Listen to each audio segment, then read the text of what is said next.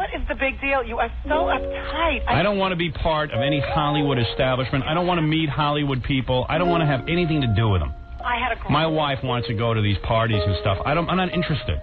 Life. My best friend in the world, I, I met when I was four, Mary Wigmore. You mean to tell me she's not famous and she's your best friend in the world? She's not famous. Why would you waste your time with Mary Wigmore? Are you crazy? Because she's the greatest human ever. But you have famous friends, right? I do. I have some. I have some famous friends, and I have mostly not famous friends. Who's your most impressive famous friend that I would be excited about? I can't believe you did that. First of all, you don't even know if you watched You said you were gonna do it. I'm a liar. I'm a compulsive liar. Hour and a half. I have not taken a break. Spread the word about Sirius. We do not take commercial breaks that often. Let's go ahead to Randy. I'll go out with her. Okay. Okay, good. I'll go out with her. under duress here. I would. I would go out with her. Yeah, I don't okay. understand it. First of all, you wouldn't. No, you're, first of all, you're in a different situation. I got three girls at home. My, Yeah, my, so my daughter. what does that mean? I'm 53 years old. All my, gr- my girls, when they were young, were in love with black people. Um, I went to visit Ashley at summer camp, and she had a big poster of Usher over her bed. Oh yeah. Usher. And like you know, it's a little startling. I go, I go, what's this? And she goes, uh, oh my God, isn't he the hottest thing? And I went, oh yes, very much so. Oh, he's very hot. Very hot. What? I, I have to uh, get rid of the wrap up show because, and I'll tell you why. The purpose of the wrap up show is not to sit there and criticize me. Whatever I'm doing is so that everyone here can make a living. Is doing both things simultaneously. You may not be totally XY. That's right. You could be XXY. I might be a tranny or a shim, a he she, or something like that. I don't believe it. What? I don't believe your results. Why? Because you spent all your life with Ralph and he's gay. How can a heterosexual man spend his life with a homosexual? First of all, you're trying to be funny. Second of all, I told you he has this theory that you're gay. Yeah, and let me tell you something. Ralph is my friend. Ralph and I don't spend that. When's the last time we got together socially? I can't even remember. Believe maybe me, I know like- one thing. If it was a choice, I'd be gay. because it'd be a lot easier. Judith Regan has her own theory. I think Howard collaborates better with women because he's gay. I actually think that Howard is a gay man trapped in a straight man's body. And uh, Howard works with women, at least he worked with me, the way I've worked with most of my gay authors over the years. Oh, I watched that horrible movie that won the Oscar. I I knew you would not Oh, love Parasite, God. and Parasite is one of the greatest movies Great, ever isn't made. Ding dong dong dong ding You dong didn't dong. get to the good part. There was Oh, a my setup. I, I watched the whole movie. Welcome, ladies and gentlemen, to QF, a podcast about Howard Stern. I'm your host, Phil Moore, aka Jim Fixx. With me for the ride is Mr. Jay Santi from Turnbuckle Tabloid. How are you, my brother? I'm doing well, sir. I'm um just just just worn out today. Today was one of those days that you just you you had to you had to the work stuff and then you had family things and then just just just was just worn down. But then then it then it comes a call from you and says, It's wake up time. This is my new cocaine. Quite Well, we're getting you're getting high on your own supply right now, and we are actually we're doing a dual session now. James, while James and I are recording, or Jay and I are recording, um, I think James is too formal, like my limousine driver or something like that. it's like your, uh, your butler or your Butler, your- exactly. Yes. Uh, please, please, we, we will have tea, James, um, on the settee. Uh, the uh, at the same time, we're recording this session, which is about the ill treatment that uh, that uh, Richard Christy got from Wig when it, he got wind that uh, Richard had a speaking as a cameo, but it was a speaking part in Guardians of the Galaxy 2 because of his friendship with James Gunn at the time.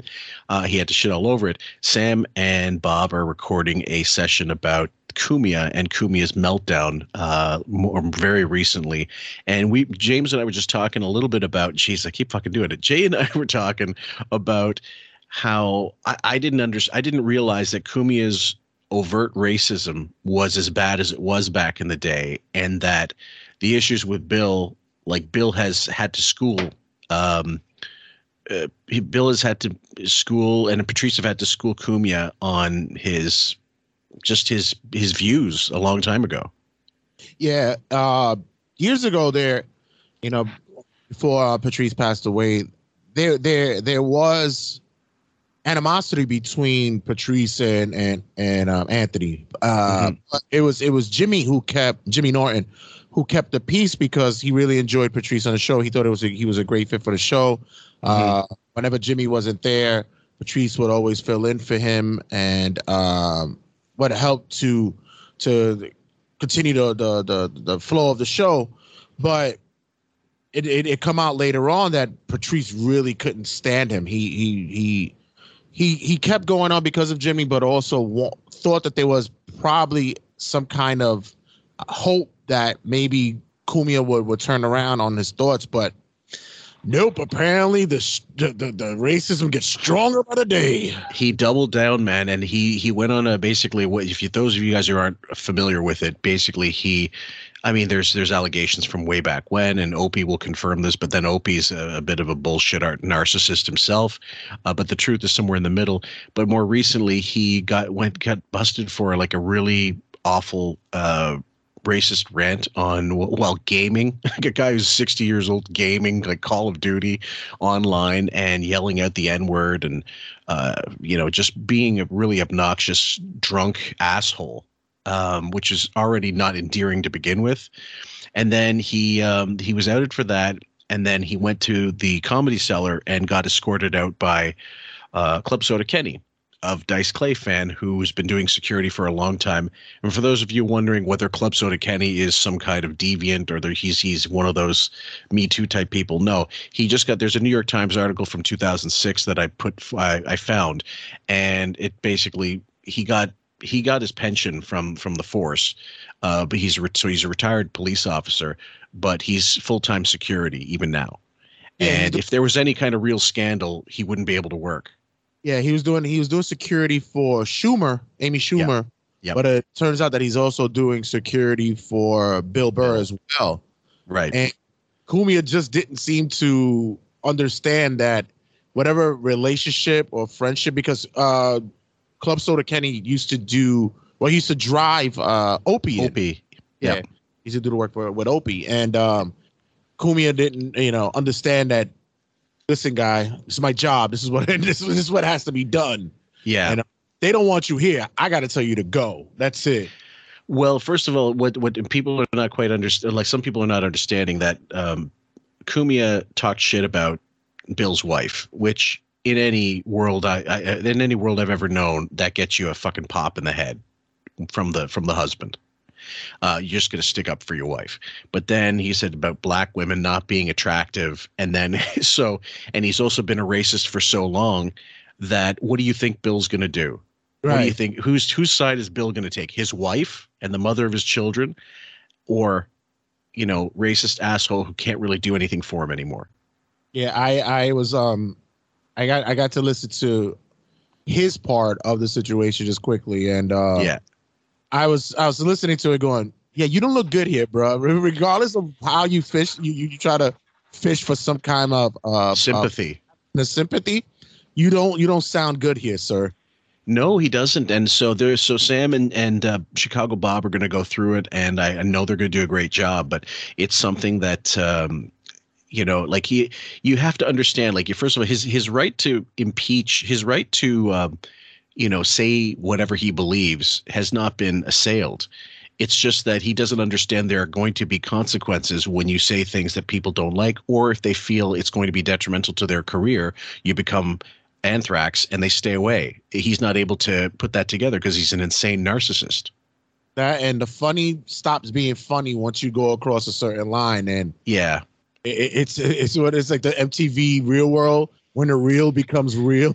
yeah. So do you think this will actually end his career and like uh, the compound media thing, or did where it force him to consolidate and just kind of do his own thing and and become, you know, the Cumia show once again instead of compound media, and he has to get rid of people? No, I think that um he has his audience and his audience is you know the same individuals of the same ilk Ilk, Who- yeah. Sentiment, you know, that that that'll keep him afloat. It's just as this you know the same as you know the Carlson Hannity's kind of people. They they they'll still be around, but Mhm. there are individuals who are tied to them, you know, as this Shuley Shuley show and such that um, are now questioning whether or not they should continue their relationship with him. Well, he's on that poster. You, me, and Len were making fun of. Uh, Cumia features prominently as one of them, and not not for no reason, a bigger font than other some of the other people on there as a draw.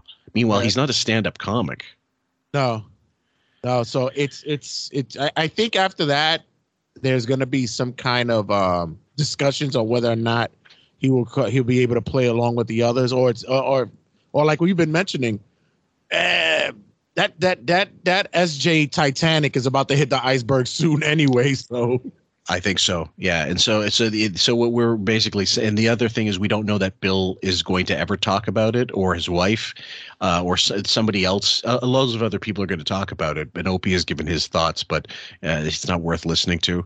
And um, it's ironic though that he and um, he and Cumia both uh, they both have their own insane like warped view of how they are perceived they don't quite get it Right. where they stand in the show business ladder and it, it ain't like 2002 anymore yeah, there's there's you know comedy. You and I being big comedy fans, stand up comedy fans. It's like you. It's a stark contrast for what it was 20 years ago, over 20 Big time. years, and uh, some may say it's unfortunate. Some may say it's a change that needs to happen, or and some may say it's an adjustment that needs to be made.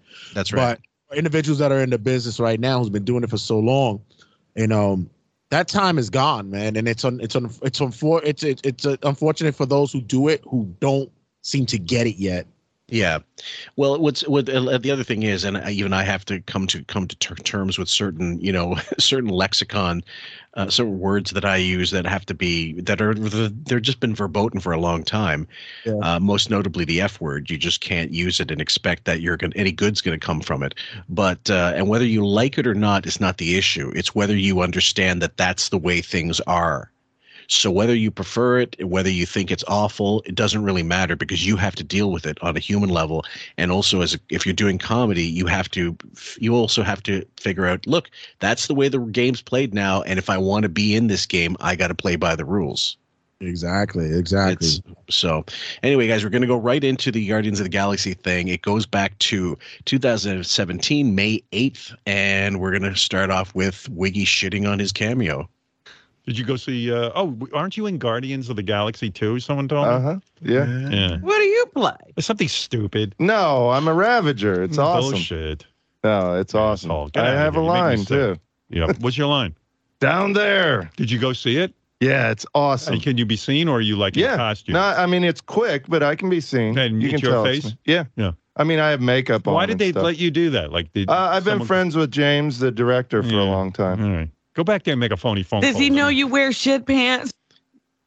Uh That wasn't even, that was not even 30 seconds. no, because it's just it, you hear the the the and this isn't this isn't even like oh I'm playing a character Howard. No, No, no. this is the despise. This is really the the disgust of Wiggy. This is it's just exuding all over him.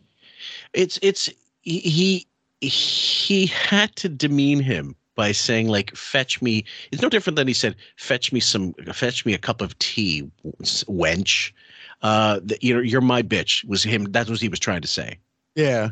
You know don't try to think you're more than you are so we're getting it's going to get worse guys trust me this is the tip of the iceberg Yeah. Oh, he yeah. knows. Yeah. He took me because of my shit pants. I even shit on set. How long did you have to hang around the set for uh, one line like that? Uh, like for the day. For the day. Yeah, but it was it was so cool. I got It to was sit. awesome. I sat next to Kurt Russell in the makeup trailer. Was- I shit my pants. yeah. the movie's hilarious. Yeah, I want to got- see. I like the oh. first one. Yeah, I love good. Guardians of the Galaxy. I can't wait to see the new one. You didn't see the new one, did you? Did you go to the premiere and everything? Because you're Uh, in the movie. no, not the premiere. I just went. Me and uh, my wife and JD went there. I know, like that's a big deal to like be in. Like the director did you solid and threw you in for a real quick moment, but that's a waste of a fucking day, honestly. Let's.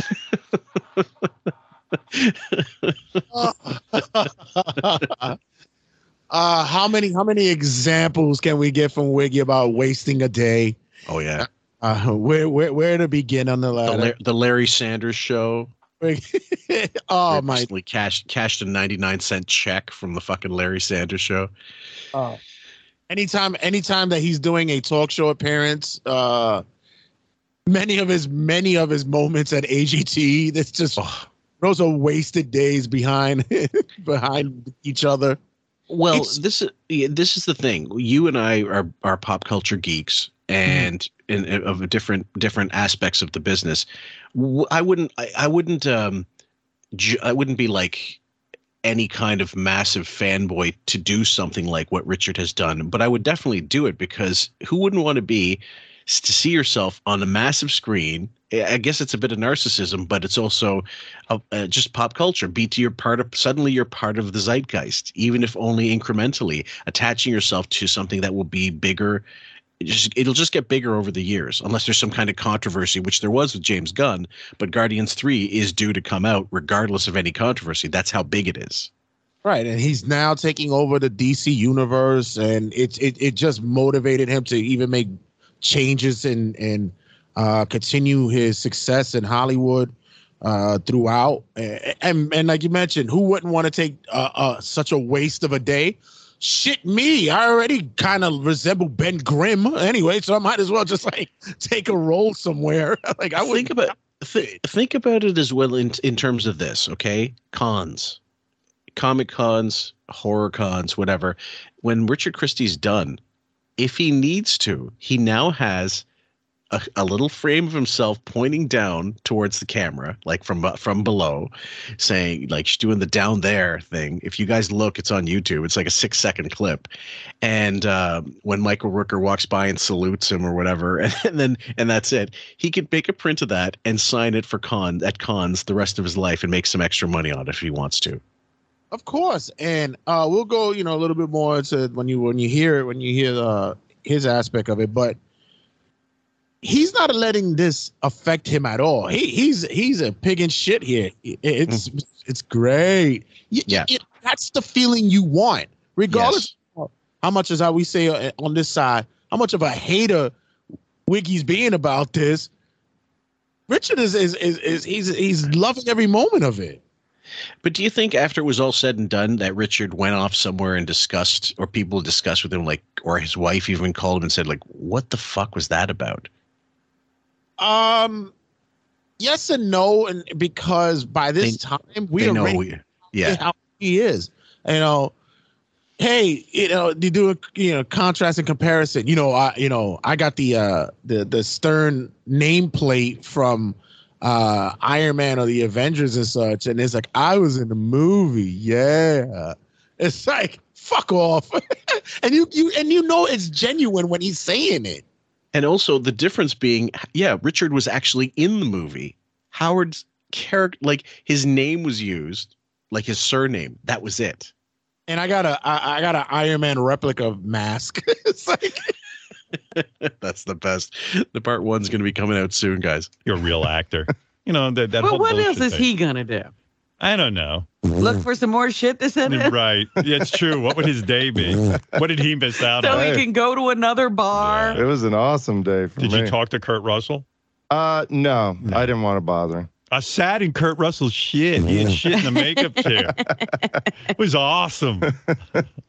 Uh, Uh, that wrestler Batista, he is so fucking hilarious in the new Guardians of the Galaxy. I am Galaxy. so sick of wrestlers becoming.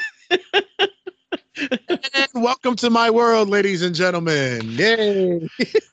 he might be the the funniest part of the Guardians. He gets the he gets the the total you know kind of uh, goofball lines and gets huge pops in that second film especially. Uh, he was one of the if you ask moviegoers because they survey or they do exit surveys for films these days when they're trying to figure out how the film wants you know what the what kind of reaction they want to you know for final release. And I'm certain all of those scenes with him and um, uh, what's her name, uh, Mantis, and uh, that that that probably got the biggest pops of the film. Please, the Christmas special was hilarious. I love I was I was I was so surprised at how funny he really I mean I, I watched the I, I you know I watched the, the series the, the the um the series of Guardians movies but in uh, you know as a throwaway kind of show that they did for the Christmas special on Disney Plus I thought he stole he stole he and Mantis stole the whole thing. I thought it was hilarious. So would you be down? Like, eventually, we're going to do a you know a, series of like a series of him shitting on the Rock, or a show where he shits on the Rock over the years after having him in the studio. Oh, uh, uh, is it, it? It's it's the opposite of rescinding. it's the exact direct opposite of rescinding, and which you, which, you know it would be a proper rescinding if The Rock would ever come on. But you don't think that's ever going to happen, do you? No, no. Well, come back on the show. Yeah. Uh, he's so he's such in dire straits right now for attention. I wouldn't be surprised if it did occur that uh and I'm, and I'm talking about Wiggy. I'm not talking about about Rock. I'm not talking about Wiggy. Um. I wouldn't I wouldn't be surprised, but that would be under Dwayne Johnson's call because he he'll probably be he, he's most likely the type be like you were talking shit about me? Eh, fuck him. I'm not going back on there. I would I would like to think so, but it, we've we've been proven wrong by so many people. I mean, like Springsteen actually, you know, yeah made it in. Like hell did freeze over and he went in. But um, who knows what ram what you who knows what went on what wrangling went on in order for that to happen to begin with. So either way we're going to continue with this one guys. Actors. It's fucking hmm. insulting to the yeah acting could they stay in wrestling. No but wrestling kind of is acting so they're oh, good they should, you know what? No it isn't. But they've got jobs. They're actors who can't get jobs. Yeah, they're worse than soap opera actors. Like they're like, "Hey, you told me you thought I was a, I was less than a man. That's right. You're less than a man. Yeah, well, I'll see you in the ring. I don't think he's actually watched one wrestling promo in his entire life, or he did vaguely one time, and he's basing it on his the, like him him trying to freestyle here is cringe. It's worse than the Ken Patera promo. Now, now, now, now, I'm now I'm getting offended, and, I, and I'm not even I'm not even a, a wrestler. No, but yeah. uh, he he always spoke about whenever Vince McMahon would come in or Stephanie would come in that uh he would watch wrestling with his grandpa, and yeah. so but you know that's Jesus, that's many more. maybe what a uh, uh, gorgeous George around that time and stuff like yeah. that, but he doesn't understand like for the most part, especially when it comes to WWE they have you know uh, acting coaches. They have yes. Individuals who teach them their promos, who walk them through their promos. They have scripts. They have to memorize lines. It's not like it used to be where it was a shoot uh, or you were you were cut a promo from the top of your head. Yeah. Most, now these days they're they're they're having them, you know, hit certain marks on on uh, on their scripts and on their lines to ensure that they're and they're, they're they're getting something across to the audience. He's he, he it's it's it's sad that even to this day and and I, and I listen to and I listen to a lot of old um, Stern stuff, but you know, it's sad that he he tries to sell um, negativity as comedy. Mm-hmm it's not that he's uh, he's not genuine with his negativity because he is. That's him. That he's actually is. But he's not. But but he's not genuine with the reasons behind it. Right, and there's no there's no real entertainment anymore behind it because after a while you start to sit there and realize, wow, you really are a miserable fucking prick. Like, yeah. wow, you can't be happy for Richard or, or or even a wrestler who actually broke out of that genre to make it big.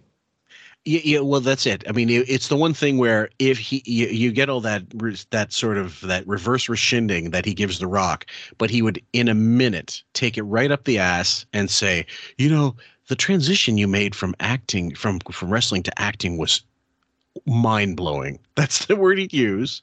Meanwhile, I mean, Hogan was getting re- acting gigs until since since whenever. Now he wasn't a, a, a, he wasn't particularly gifted as a thespian, but The Rock actually has a presence on screen that's and and if you think about it when you when you mentioned about how it's scripted now in, in terms of wrestling that's just to make an easier faster product not an easier but it, it makes it easier to cut when the person right. doesn't have to keep trying these fucking promos cut again action get your marks and then it's also less stressful for the um for the uh the wrestler because they've got a production team. In the old days, you're right; those guys had to cut however many promos in so much time, and some of them were naturals. Jake the Snake could you could just turn on the fucking mic and let him flow.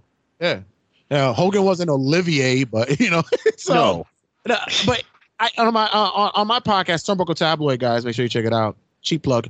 Uh, I, I discussed the last of the wrestling like megastars, who's the last of the megastars, and who uh has broken out of wrestling to become, you know, you know, Hollywood's darling or whatever. And Batista has been one that the audience has grown a fondness to. Cena, John Cena, has you hear him everywhere. He's on commercials for cash or, or, or pistachios. His voiceover is everywhere. Before then, Jesse the Body Ventura, that that turn in Predator, he stole the show. Yeah, exactly. Jesse there. Jesse. Oh, you say there. I loved him in Running Man when he was the, the announcer. Cap-. Captain, was the name Captain Fabulous or some Cap? I can't remember his name. Um, but uh, you're right, he was in that too. And then he he got he got gigs with like Stallone and Demolition Man, which is just a bit part. Probably there was more to it. But the whole point is he got and it was funny. He got his SAG, like he got his Screen Actors insurance. so he told Vince, "Fuck you, I don't need your insurance. I don't need a union. Fuck them."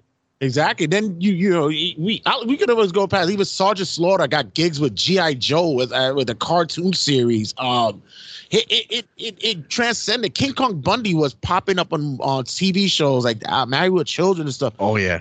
It's it you you often have to think about how um Wiggy just can't seem to understand that you are just isolated to that world and that world is behind the microphone because you can't do anything although you look like a mutant in the x-men you're Mhm. not gonna you're not gonna leave that world no radio.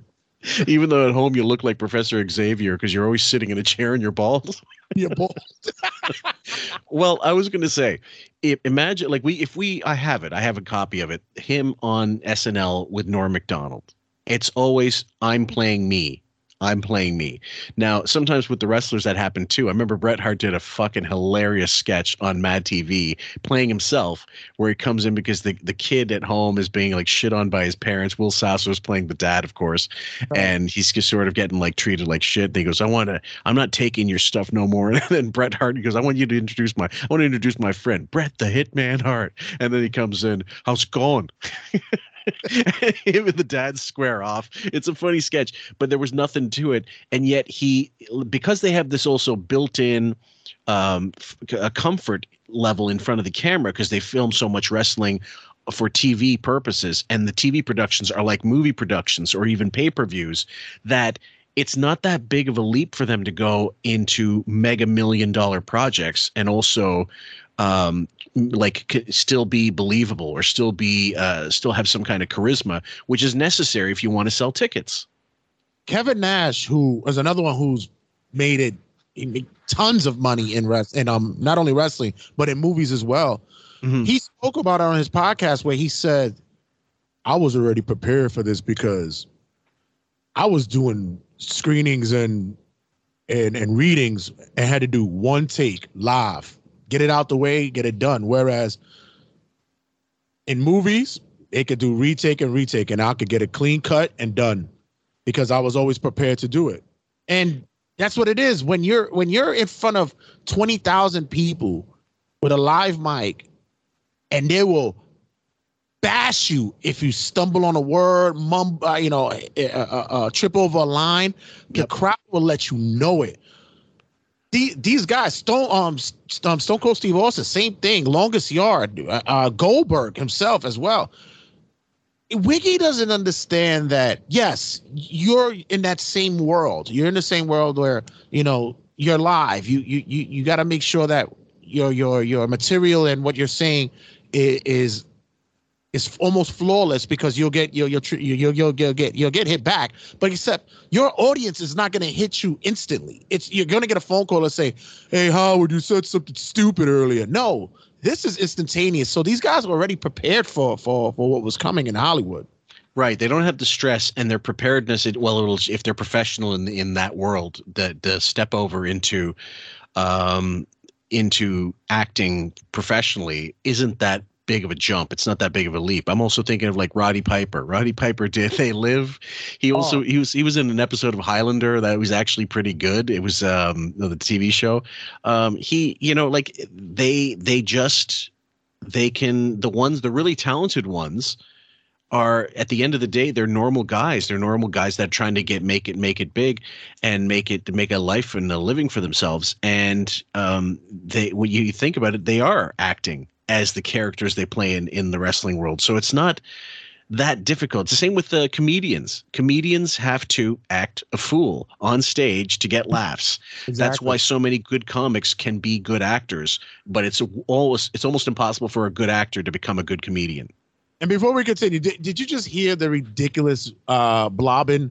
So, oh, why don't they just stay in their own world? Ah, That's step and that's strictly step and fetch it for Massa Exact- Howard. yep, exactly. Yep. Yes, you will. And you insulted my wife. I mean, it's not, it's this loud bullshit. Oh, the And then all of a sudden, you know, and then everyone goes, Oh, John Cena's in the new Amy Schumer movie. He's wonderful. No, he wasn't. Yeah, but you used to get hit by, you know, they're still throwing chairs at you. Yeah. Uh, unless you become the rock and then uh, like he gets out of the being hit by a chair business. Right. But that's what you used to do. The best was ultimate. That rock's got that big fucking stupid ass tattoo on his titties and his back. It's like it's like one big That's tribal. But for, as far as far as I'm concerned, that's as far as I know, that's uh, what Polynesian. He's from. Uh, he's he's fr- from. Is it Fiji? No, Samoan is uh Samoan. Okay. Samoan. Um, but it's tribe. It's it's it's actually cultural. Like you, when you're shitting on it, this is no different than him doing the making fun of Charlize Theron, the the African click language. that and So- uh, it- for even for his for his people, his chosen people, it's almost Yeah. like you know a yarmulke. For those, there's some who do wear it and some who don't, and there's Yeah. some in Samoan culture who who have uh the tribal uh, uh pieces. Yes, same with Maori. Uh, it's it's just a part of the, it's it's such a, a, a identifiable part of the uh, culture that you doesn't behoove you to be fucking on that. Yeah, he's um he doesn't understand that it's also in um in that culture it's a rite of passage. It's to, guys, it's a whole thing. But the, you know if if you know it, when you get the tattoos, it's not done with a machine. It's No. not like the tattoo. No, it's it's a it's a hammer process. It's it's, it's a long thing. Any case, but he doesn't understand it because once again he he feigns ignorance because he's a fucking idiot. He is an idiot, absolutely. giant. I don't. What was it again? Hawaiian symbol or something? I think it looks cool. Get get the fuck out of here! You're fucking up my whole show. go go go go be in a new movie. This guy. No. Oh, yeah, it's cool. I'm in the Yeah. Guardians of the Yeah. Galaxy movie. Who, by the way, isn't listening to this? I'm asking you guys, the listeners, when you heard this the first time, if you heard it the first time, this may be your first time. I, I have no idea, but if you, when you heard it the first time, who didn't immediately suss out that this was born out of nothing but pure jealousy? Oh, please! I, I when when I first heard this, when I first heard that Richard was going to be in the Guardians movie, I had already said, "Oh, Wiggy's gonna shit on this." I, I knew. There's no way that w- Richard does wa- wa- does not walk out of that studio without fucking uh uh just just disdain hanging from the back of him. I, I, I, it's just like I said. I uh, look at my paraphernalia that I got from uh, uh the Iron Man movie. This is what uh I, I it was given to me. I'm in the movie. Fuck off. Yeah, it, this, this, this was coming down the line quickly. Well, eh, well, uh, that's the only thing I can figure out. It's it's not just well. I mean, there's also the part of like why I don't want to give this kid credit for trying to get ahead of the business and get ahead of me and get out of from underneath this fucking shit pile I've created where they all have to live in. There's a section of that, but I think in this case it's mostly he's a part of this massive blockbuster goddamn industry suddenly. He's tied into it now and I can't get in it. I can't get in.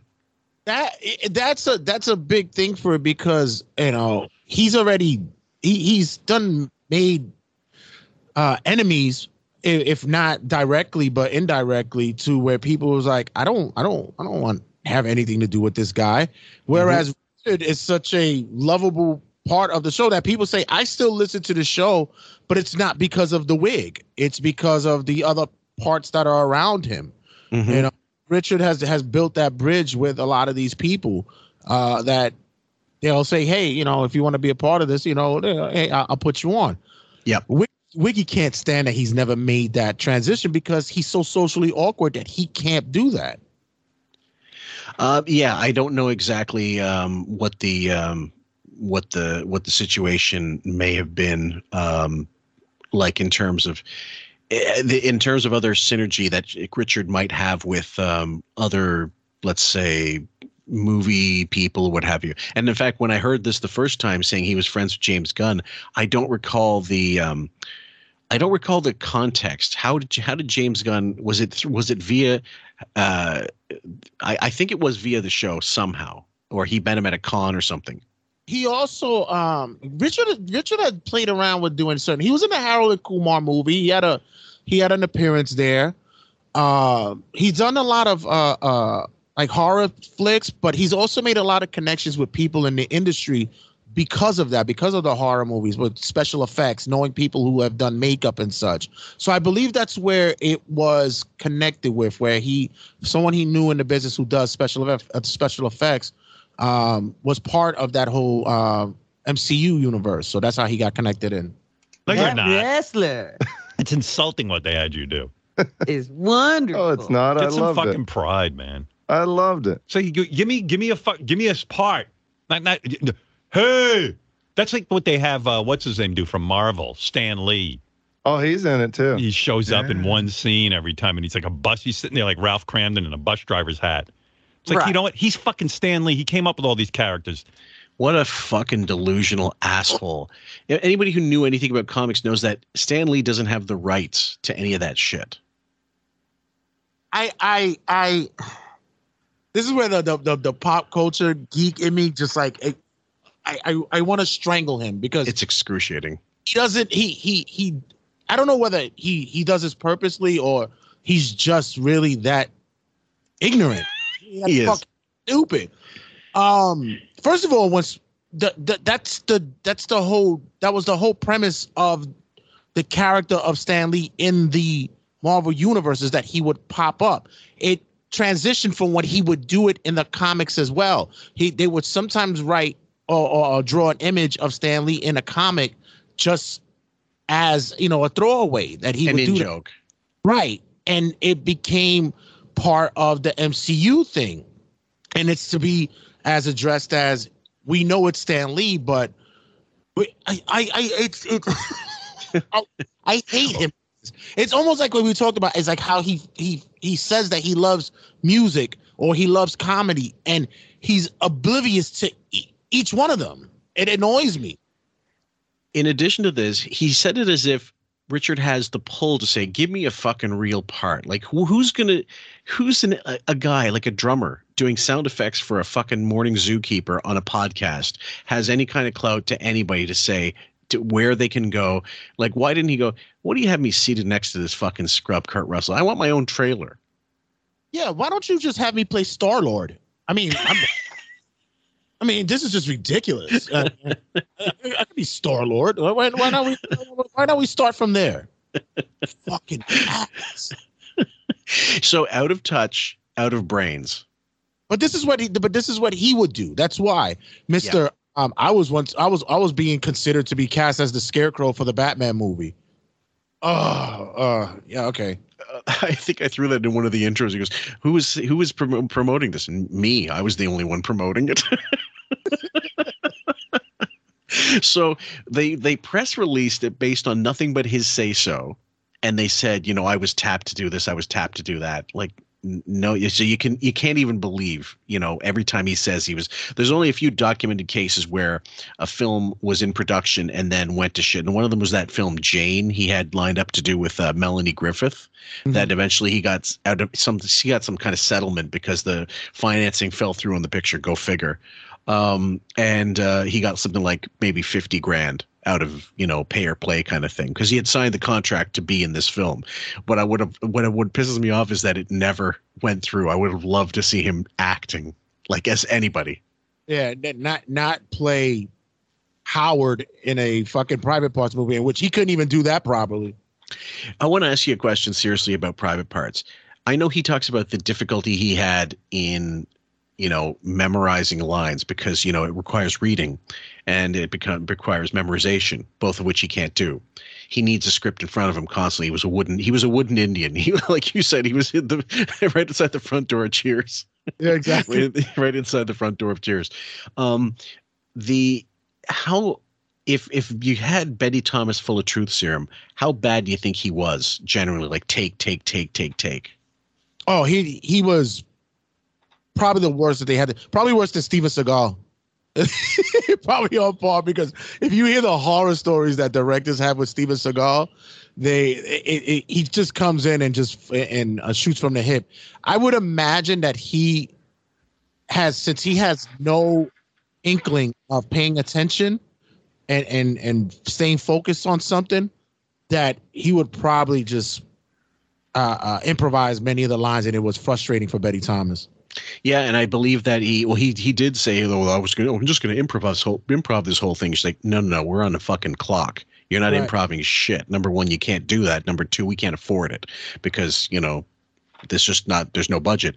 The other thing is I think it's the key is in the edits. If you look in private parts, every time there's a cutaway to Paul Giamatti or um, what's her name, Mary McCormack, it's not just for coverage. It's really because they had to piece his thing together so from so many small parts instead of getting a master take. Very, very rarely does he have huge, long, uh, one camera shots of him doing something. It was literally because he could only handle one sentence at a time. And when you re- and when you remember watching it again, you realize how short really the movie is. It's it's it's it's barely over like the 60 minute mark. It's almost like uh, uh, watching a, a, a a National Geographic documentary or something because they they could. I, I would have loved to have seen the uncut version of it and how he probably destroyed every other scene that they wanted to, to get into, and they just probably said, you know what, scrap that shit. That's just, just this is this is not gonna work. There's a work print edition somewhere out there that has a bunch of extra stuff that's just VH, like it's coded in VHS. It's really shitty quality, whatever. Like some certain parts of it that are extra, and they added it. Basically, it's a supercut using the stuff that was deleted out. And I had it at one point and got rid of it because I just it was just taking up space on my at that time one gigabyte hard drive, which was you know not a not or one terabyte hard drive, which was like that was a massive amount of space, you know, and I couldn't afford to just put just put anything in there. So that was one of the first things to go. But it does exist out there. If anybody has a, a line on where to get a copy of that, I'd be fascinated to watch it. Yeah. Yeah. Stop insulting. me. looks like a fucking senile old man when he does that shit. It's fucking ridiculous. I've had it with everything. And these directors who like, you know, I'm going to give you a little part and have you keep you around all day, and, he's, and you see the cut of the movie and they, they cut you out. I wanted to be around. Yeah, I know, I know you do. I know because you're retarded. Get out of here. Yeah, you know, he was a he was a weren't you a zombie on The Walking Dead? Or something? Yeah, that was great. I, I I sat in some shit on my way over to the set. Also, uh, Richard's a fan of horror and comics, like uh, and sci-fi, like all this stuff. He loves that Fangoria shit. And that's and that and once again i think that's where his connection is is because of a lot of the um the the makeup artists the special effects people who who met him through cons or know him through the show or he's known for for through his band and all that such. So he's he's he's made you know he's he's um he's Forrest Gump. He's Yeah. walked life and met people. Like he's he's eh, he's he's no he's he's he knows a thing or two Well, he probably he probably, they probably just said he he seems really likable and he got along with people, and that's key in the business. I mean, if you can make everybody in the business feel like you're the most important person they're talking to that moment, you'll your your your career. It won't. I won't say it's set in stone, like it's, but it's you're good as gold. I mean, you really do have. Um, you know, there's so many assholes in Hollywood. I imagine it's rare when people meet down to earth people, and word of mouth travels. Good Yeah, word I- of mouth too. I often hope that I'm thought about that in the same vein when it comes to the wrestling podcast because I've meet I've met so many wrestlers through my years of doing the show, and the one aspect about it is that I don't treat them as though that they're or I don't relate you know have this relationship with them like that they're these you know these stars. I I look at them as regular people, and I don't hound them. I don't bother them when we we see each other. It's it's it's it's a, it's a you know a common ground of of, of pleasantries. It's never this whole um big um verbose boasting like Wiggy does when he talks about or when he goes on these trips with people. It's oh, it's it's uh, it's it's bragging. It's it's it's it, and this this is why he's always awkward. Whereas with Richard, Richard is just like, hey, look who I met. Uh, I met uh, uh James Gunn, and he said uh he I'm real cool. I could go in a movie with him. He takes it so cavalier, non- nonchalant. Yeah. And it's it's just it, for the express purpose of shitting on one of your guys. I've never understood it. I mean, it, I mean, it's just it's it's super transparent. I guess that's the that's the part I don't understand. How he doesn't hear how how awful he sounds. He's going to hear it from fans during the time, and he'll address it as as there's a wrap up show segment as well. And then he addresses how much criticism he got. This was probably still at a time when he was seeing some of that feedback. Right. Yeah. And it got back to him and it was clearly like consensus. I remember at the time the consensus was, why are you being such a dick? because now he has a new he had a new punching buggy uh, a punching buddy he done sat there and punched punched out gary for too long he Yep. needed a new one but this one this one this one was more personal because this is i wish that was me without Yes. saying It did look like I I, look like shit. Yeah. yeah, I had shit all over my pants. It looked like I love these it mud. directors. They're making this billion dollar movie, and it's like a little private goof. They stick Richard in. It wasn't a goof. I wanted to. Of course, to do it's it. a move, a, a goof. He's goofing on you, dude. no. Yeah, yeah, yeah. Wake up. There are people that are being paid millions of dollars Yeah. to stand there, and then there's you. Get a real role like Benji did in Sharknado. and he gets eaten by a shark. no, it's just like a lot of directors who okay and i'm not gonna shit on the benji role in sharknado thing because well maybe i will just a little bit but any case um but once again and even benji's thing had became it had become one of these stan lee kind of things as well because it became when will benji die in a sharknado movie or something like that Right. but we're going to compare a you know money's money but a low budget c style horror tv movie on sci-fi as opposed to a multi-billion dollar hollywood flick that richard got on and he's calling it as they say in wrestling a rib. He's saying it's a joke. That that's a that's a lot of money for a joke. That's ridiculous That's that's a, way too much expense and time devoted to when and, and those Marvel films. I mean, like as much money as they make, we know how cheap they are with the um, salaries. So Right. it stands to reason they're probably also cheap and directors. Like they get these TV directors that they know they don't have to pay that much money. Hence, like there, there are very few times like they got Sam Raimi to direct the last Doctor Strange. I think it was because they were, you know, I, I'm not sure exactly why, but he wouldn't have been cheap. Sam Raimi at this point in his career. Yeah, and the and the um like you said, when it comes to salary, what they do for the um for the actors is they give them the points. And they come off with the money. Uh, they can they can but at marvel i don't think a lot of a lot of them were getting anything except their salary i don't believe i mean they may they, they're going to get if if stuff is is you know on on uh eventually goes to regular TV, let's say like you know you know like Superman the the movie the original the Dick Donner films. I'm sure Christopher Reeve for every TV showing got money in residuals somehow, but not massively. Like you know he wasn't the money that Robert Downey Jr. made being Iron Man kind of thing. Oh, Ro- Robert Robert went in at five hundred thousand for Yes. for for the initial, and he ended up taking the points later on, which became the the the model for everybody else who started doing the uh the rest of them uh, uh the the Captain Americas the the the the, the um the the the Avengers and all that everybody else started taking the points and that's where they end up getting their their their salaries at but for um I wonder how much points Howard got for uh, private parts. I to. zero point zero. well, the, the thing is also like if a film doesn't perform, those points can sometimes add up to nothing because they have to recoup other costs first before you see anything. Right. And when they get when they foreign rights, this, that, and the other thing, when it comes to well, as I was saying before, I was thinking along the lines of not only does Marvel cheap out with Marvel cheap out with uh, talent necessarily, they also cheap out with um, production costs. Like if they can save a nickel with someone who can do it in three takes as opposed to someone who needs 15 takes, who do you think they're going for? Right. Plus, they go. They, they they always let the they always let the actors recoup with uh, merchandising and all that stuff, image and likeness and stuff like that. They always recoup there. and they know that they're also at cons they're going to make some money off of it too so it, it you know they, they you can get it from every angle at some point. Uh it's when uh but it's funny we're going through the movie memorabilia thing with the stern like he he wanted that iron man mask so bad like he wanted something something legit from the film so bad and not understanding these props number one they may get reused again that's why they hold on to them and warehouse them but second of all they they're not stupid they're not giving away that shit.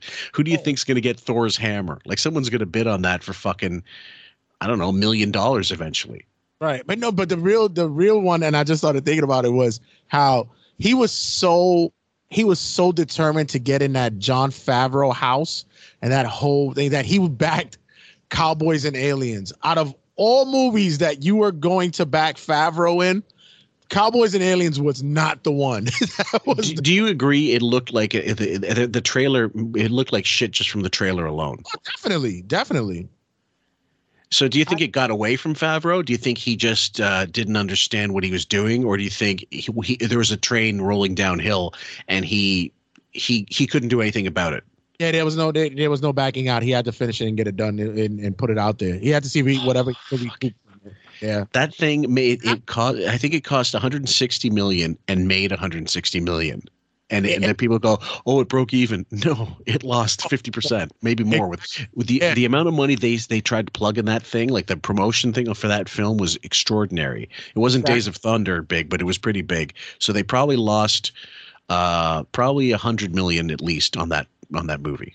Yeah, I, and I don't, and and I, I think the only way he got back on it was because he tied himself with the Marvel movies. Th- yeah but that well that was i mean that was post iron man 2 if i'm not mistaken Yeah, yeah, no, that's what I'm saying. That because um um everything else had been done with him was independent, uh, uh in like independent movies like Chef and such like that. Chef was later, and Chef, I was actually shocked. Chef cost something like eleven or ten million and made forty. I so that's it. a that's love I, I love. I still say one of my favorite movies. It really is a good movie. He had something personal to say, and um and he did it right, and he had all the right character actors there as well. I was actually not annoyed by John Leguizamo for one for one moment. Hey, leave, leave my man Johnny Legs alone. I like. Uh, he's he's actually not bad for an interview, but sometimes in movies I kind of get annoyed with him. Uh, I don't know what it is. who listen to the show and stuff We'll call one of my, you know, Forrest Gump type guys like Richard and like stick them in for a second, Yeah. you know, because they have some sort of, you know, role on the show and they stick them in. It's like their private goof. You can't be happy for me, can you? It's not a quite. I'm, I'm glad you're happy. I, I, of course, I could be. I could be happy for you having a baby. I could be happy for you, you know, stopping. no, you can't. Why? That means you have some kind of, you know, emotion that that that connects with others. Like that, that- yeah. that- no, that doesn't work that way with you, Wiggy. They say that success is the best revenge. It's never more so than with Howard. I, I also take with him like you know I, I and I always go with him. I get it, yes, because of you, these guys would never get the opportunity, and this is what it is, blah blah, because of the show. Right. Me in this instance, James Gunn put him in the movie not because of Howard, because he didn't have that. He, he, that reach that he used to have isn't there anymore. He, It seemed as though he put him in because he actually likes Richard and wanted him to have this. He's delusional. He's just completely delu- delusional by 2017. And the other thing is, he's probably not even getting these fucking screeners for like, I don't know, five years, six years, ever since Super 8 got leaked. So- blame, blame, on Ralphie for that one. Oh yes, and I wonder, I wonder how many Blumpkins Ralph got for that screener. That was like not even not even that good of a film. What a thing to wait. What a thing to blow your load on.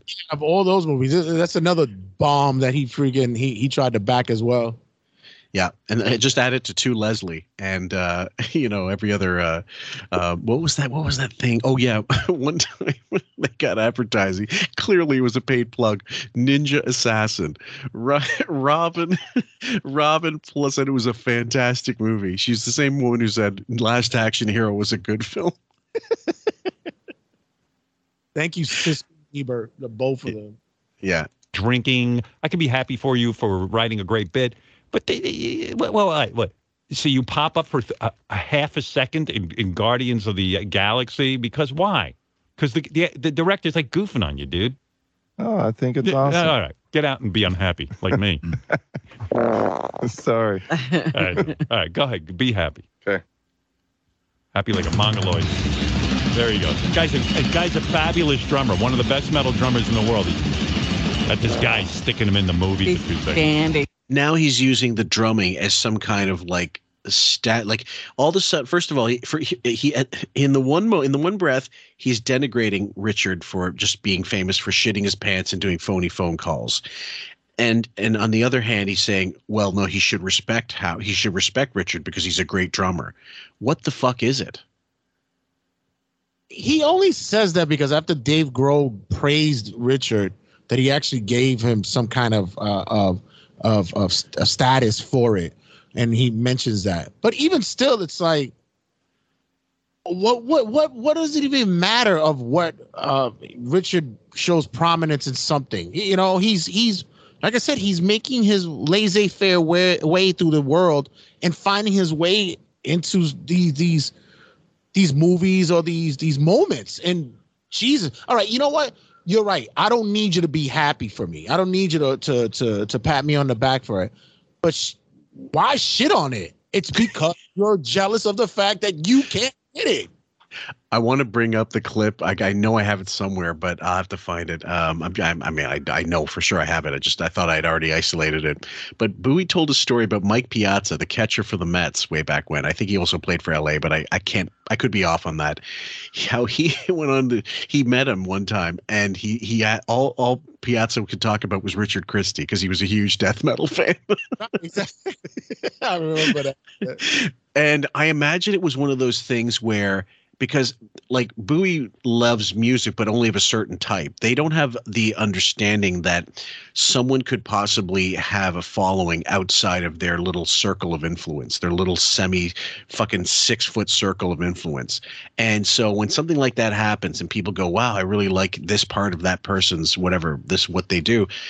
They, first of all, they don't want to address it because that, that denigrates for some stupid reason, they instead of taking pride in it, they go, well, yeah, but he's on our show. He's famous for our show. He's not famous for that shit.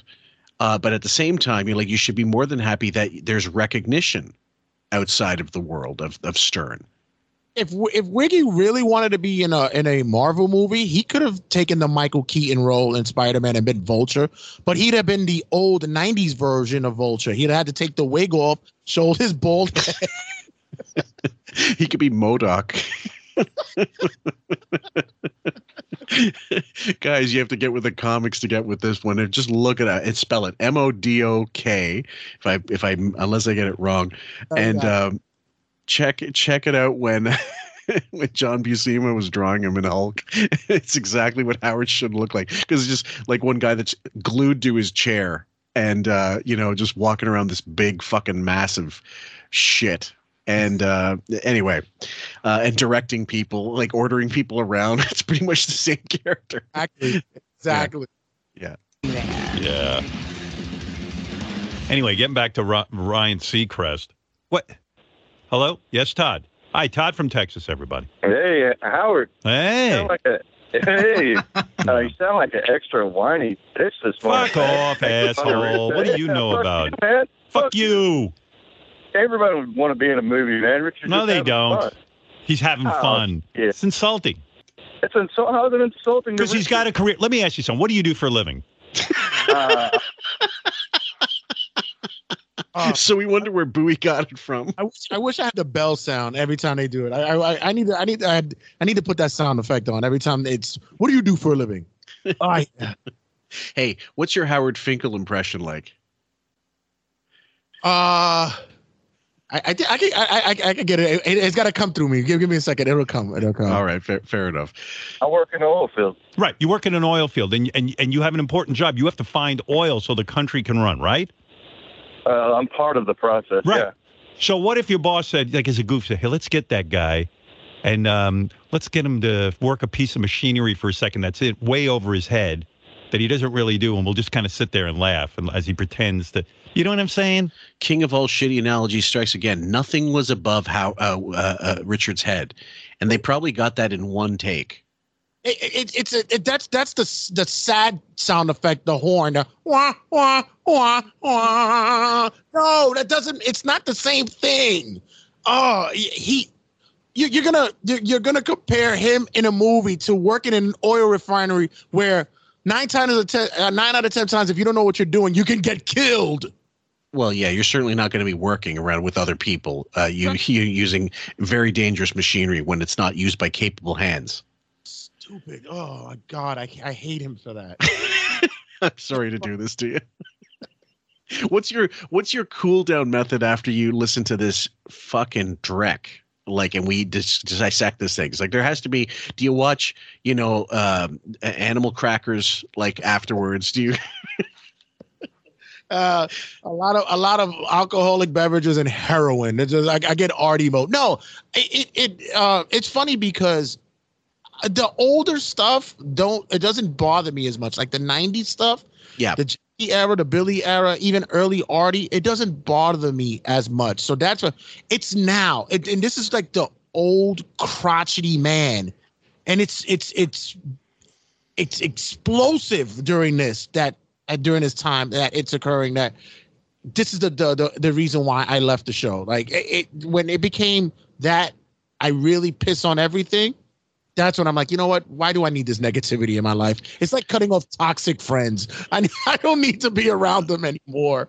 dude you, you you're so right and and the fact is when when something's not giving you joy anymore you really just should stop doing it. It does on all in all walks of life if a car is bothering you just get rid of it get another car. Like if it's it's causing you more hassle than it's worth. If a friend you know is a miserable old fuck you know maybe you have to take a break from that person. And you couldn't take a break with howard and come back and expect there to be any kind of difference. He's only gotten worse as he's gotten older. Like really, he was a crusty old fuck when he was in his 40s. Now he's actually closing on 70, and he's only worse.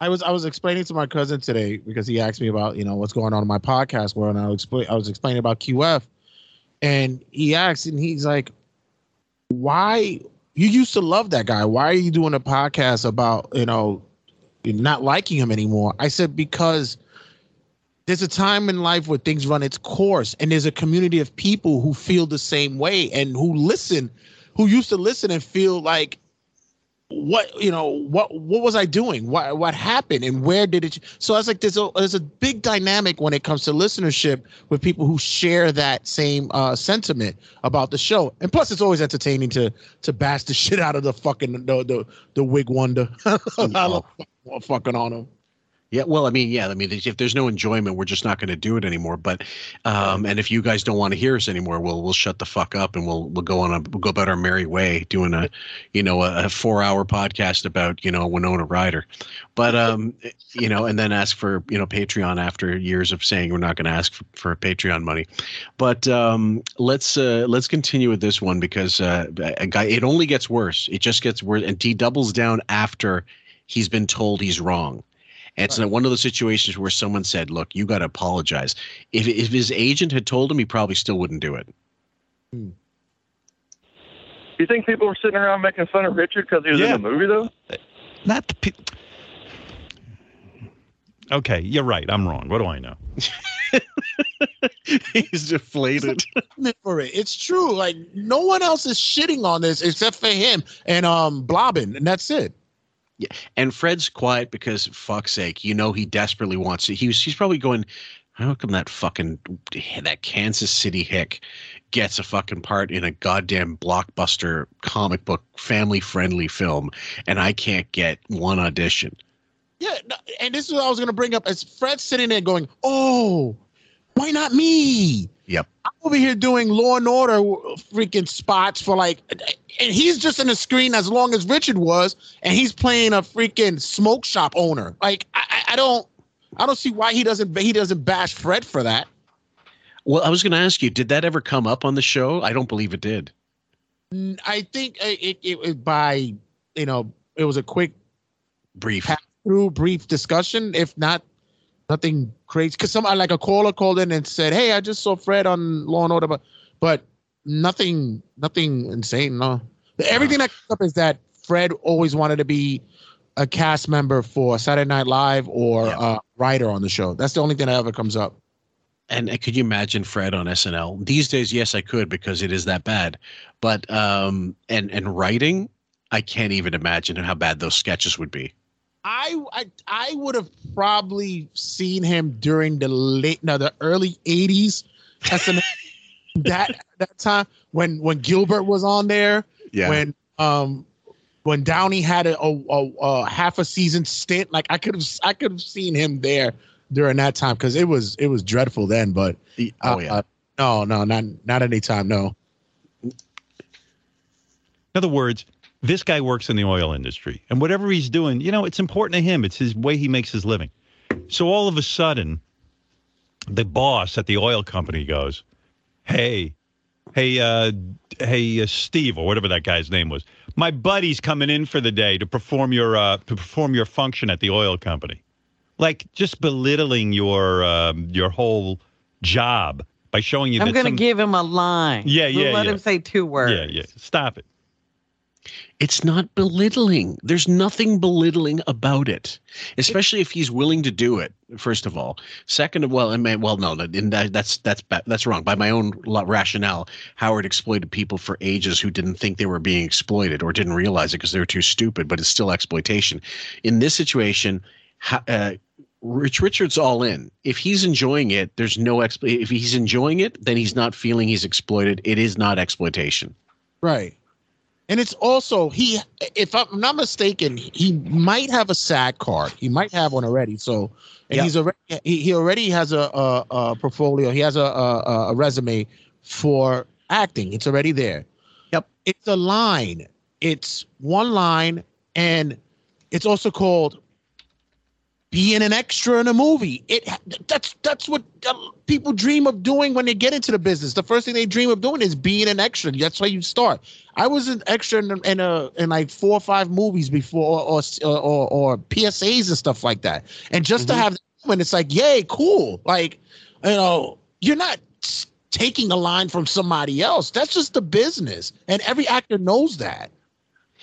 it, it, here's the thing. I look through uh, Richard's, you know, his parts here. Okay, um, he okay, Super Twink, of course.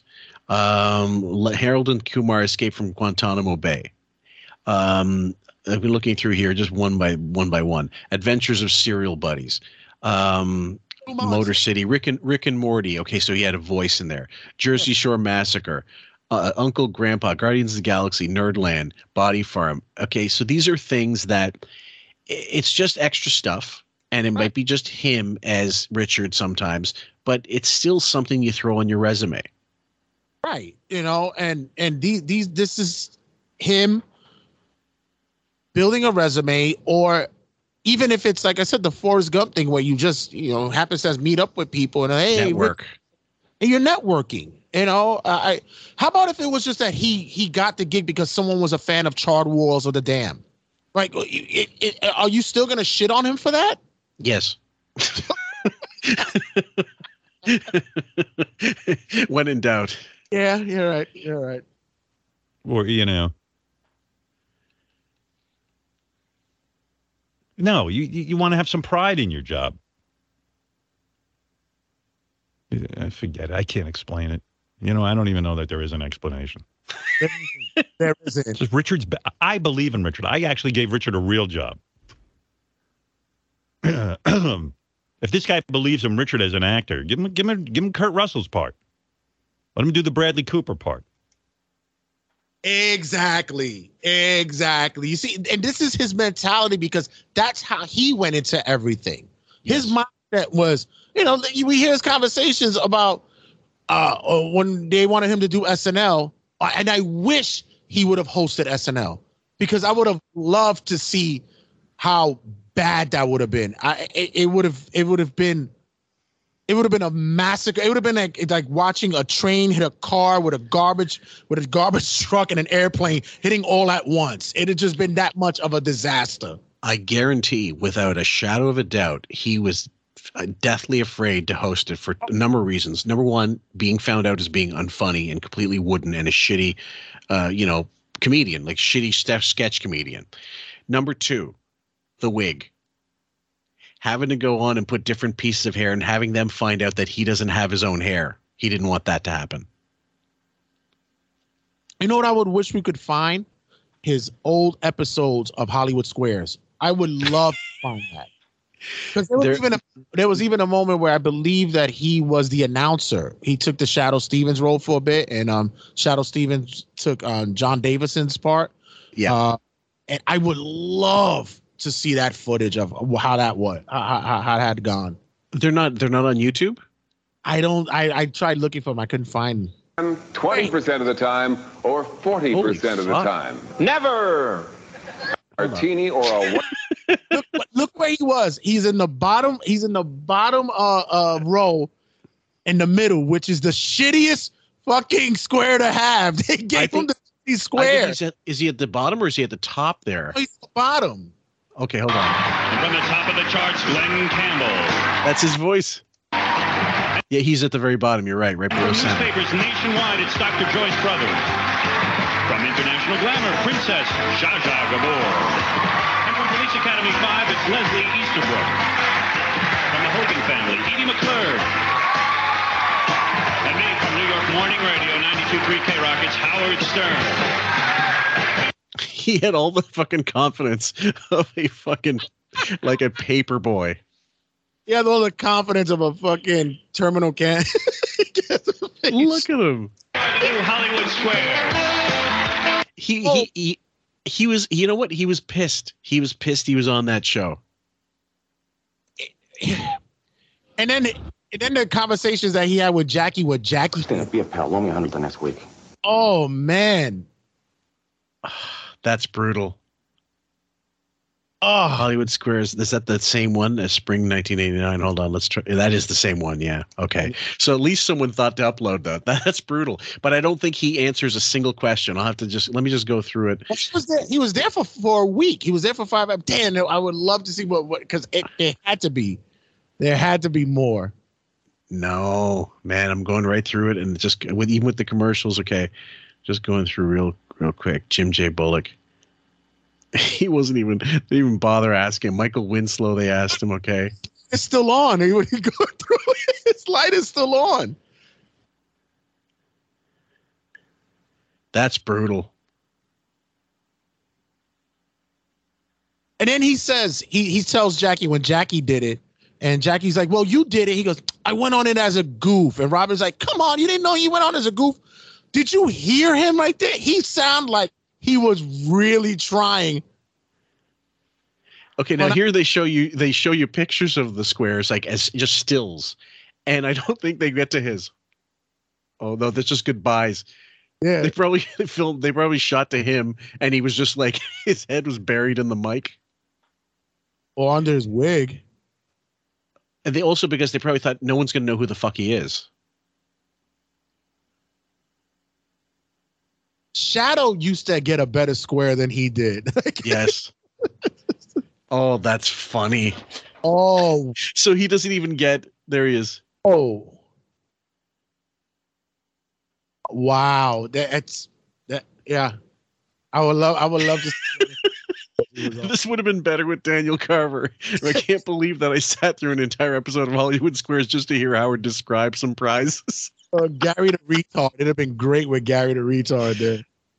Uh, let's see. Um, almost no enthusiasm from Howard, but Shadoe did an awesome job hosting.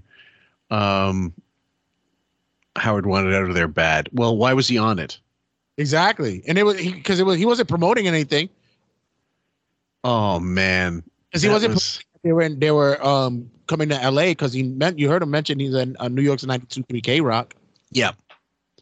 That's funny as fuck. Jesus, you couldn't even. There's the 30 minutes. There's 21 minutes of real estate somewhere in there. He barely features in it and doesn't get a picture. Doesn't get a shot of him saying goodbye at the end. Because well, you know, if they didn't, if he didn't speak, that's another reason why you wouldn't have him on there as an outro. But my God, This sloucho in the box is just. oh, he wasn't like Gilbert got asked. Gilbert was, you know, he was he would do those those shows, like the newer version of it and stuff. Unbelievable.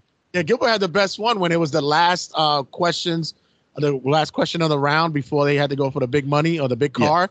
Yeah. And it was you fool every time they got it wrong. He just yelling out. Right, Robin? That's what we're saying. That's what we're trying. I You mean, hire him or don't hire him. yeah, don't put him in for like a second. That's like getting an operation. You know, doctor's going to do an operation. Hey, my buddy's coming in today. He's going to hold the scalpel during your operation. We'll let him. uh We'll make the first incision. But guys, th- um, no joke. We just were we talking about the Hollywood Squares. We found an '89, uh, like a version from the summer of '89, where he was on this Hollywood Squares.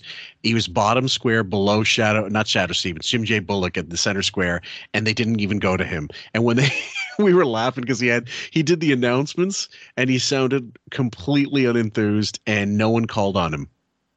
and that was his gig. It- just like he's talking about how Richard got his gig, someone put you in there as a goof because look at you, you you you your confidence was just blown. But you also, but you, ex- he accepted the gig is the real thing. That's the real takeaway. Forget about the embarrassment of being on there. You asked to be on there. But yet he he he he flowers it by telling Jackie when Jackie did it. Oh, uh, did you get it? We did it as a goof. No, you took the gig. You Yes. wanted take it. There was no this- promoting anything there. If I was Richard, I would have thrown this in his face. Yeah, exactly. Yeah. No, they don't do that because being a doctor is a serious business. Eh, come on. Dead air. that's the end. That's the end of that. So hold on. And the la- next bit, guys, is Me, I thought it was. I thought it was. no, I no. thought I I, left for you. no, uh, there's 37, 37 seconds of a wrap up show caller, which at this point in time is a lot. Most of the, they would not give any caller that kind of real estate for shitting on Howard in 2017. All right. Yeah. I do like him. He's a good story, but he didn't come. But listen, blah, blah, blah, blah, blah, Gary, you had not, you should have booked the guest today. Did you have any clue you're going to get beat up today? And I swear, I believe Howard wants everyone to be miserable like him, where he doesn't want to be part of a movie. He doesn't want to get out. I like the angle that they want to use him for promotion, but not for this movie. I just think how it's like, he wants everyone not to do anything because he don't like to do anything. Well, that's part of what I was saying. I, I just think he doesn't like people to, to, to, you know, he doesn't want to do anything. So why would you want to do it? Um, I, he, you know, listen, one of the great chapters of his book, it goes, if you're probably not like me, then I don't like you. That's a chapter in his book.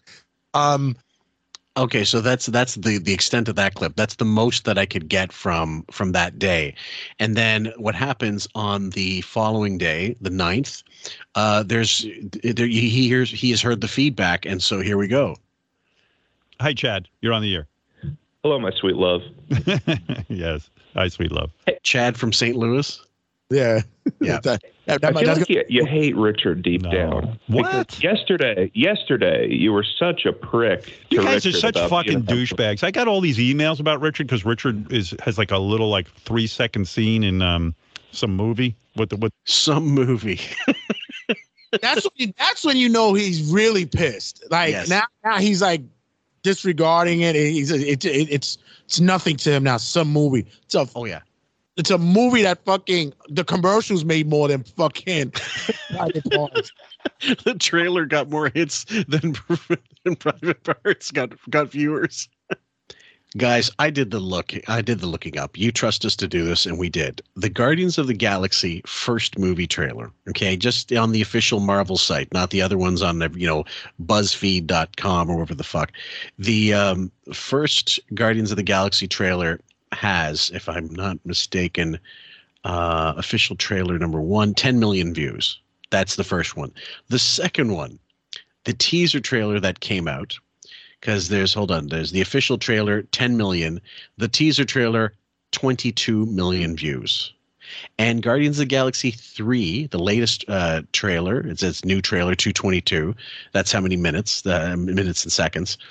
The official trailer has 28 million views from four months ago, and the uh, the new trailer that they came out, this one that I've just mentioned, has 13 million views.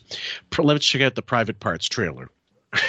okay, movielist.com. There's you know Sony. There. Well, first of all, uh, we forget that. Um, by the way, guys, the uh, Rysher Entertainment went out of business long, not long afterwards. The company that put this piece of shit out.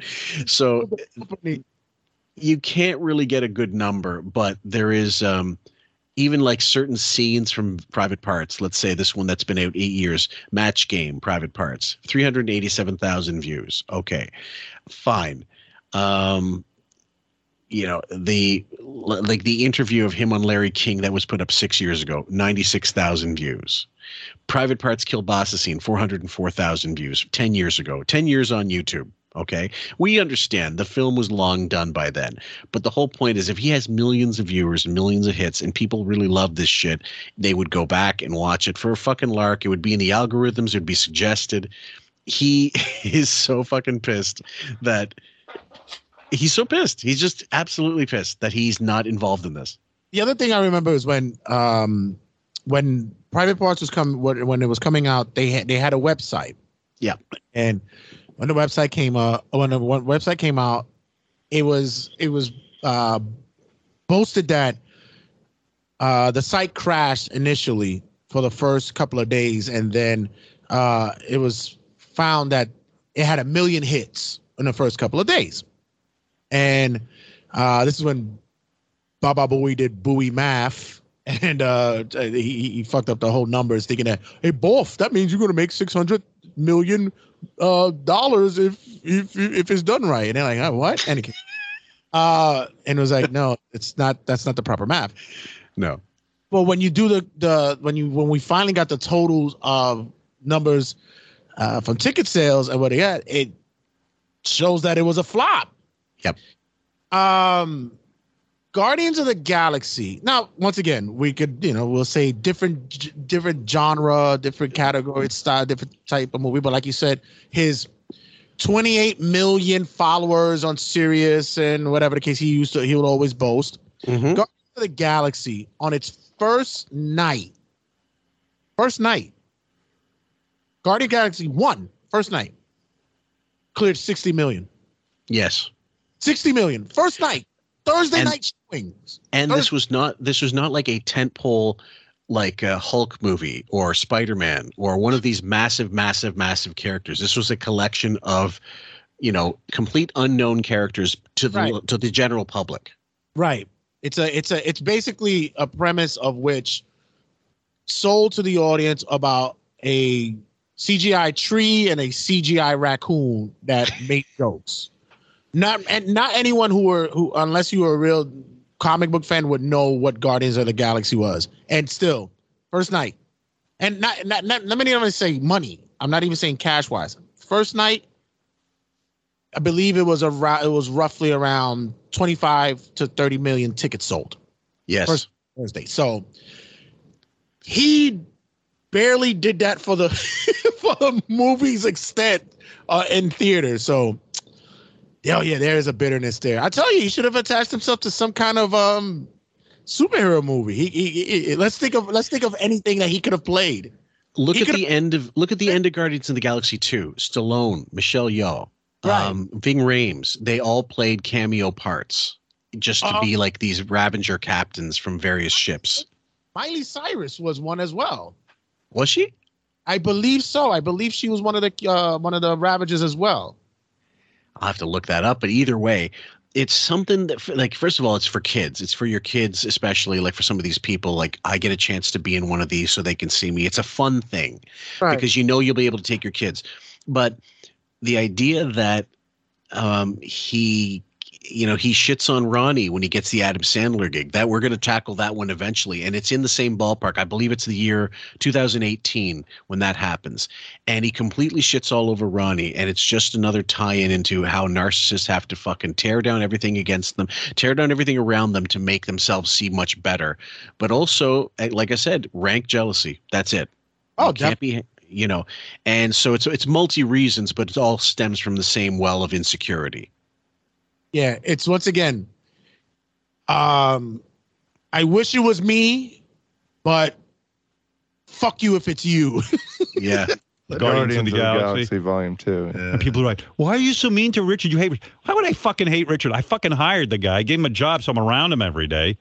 you're not around him every day he's sequestered in a fucking cubicle around him fuck more like he's around yeah, yeah, he's he's yeah he's he's furniture. He's just there. Yep You guys are such assholes. No, I don't. I just feel like deep down you are envious of a bunch of things about Richard, especially his I'm ability envious. to, The to guy doesn't fun. even watch his own balls. I'm not envious at all. You jealous of why Lick sells nuts? No, but I, but I, I love Richard. Thank you, Howard. Yeah, Love you too. I love all the guys that work here.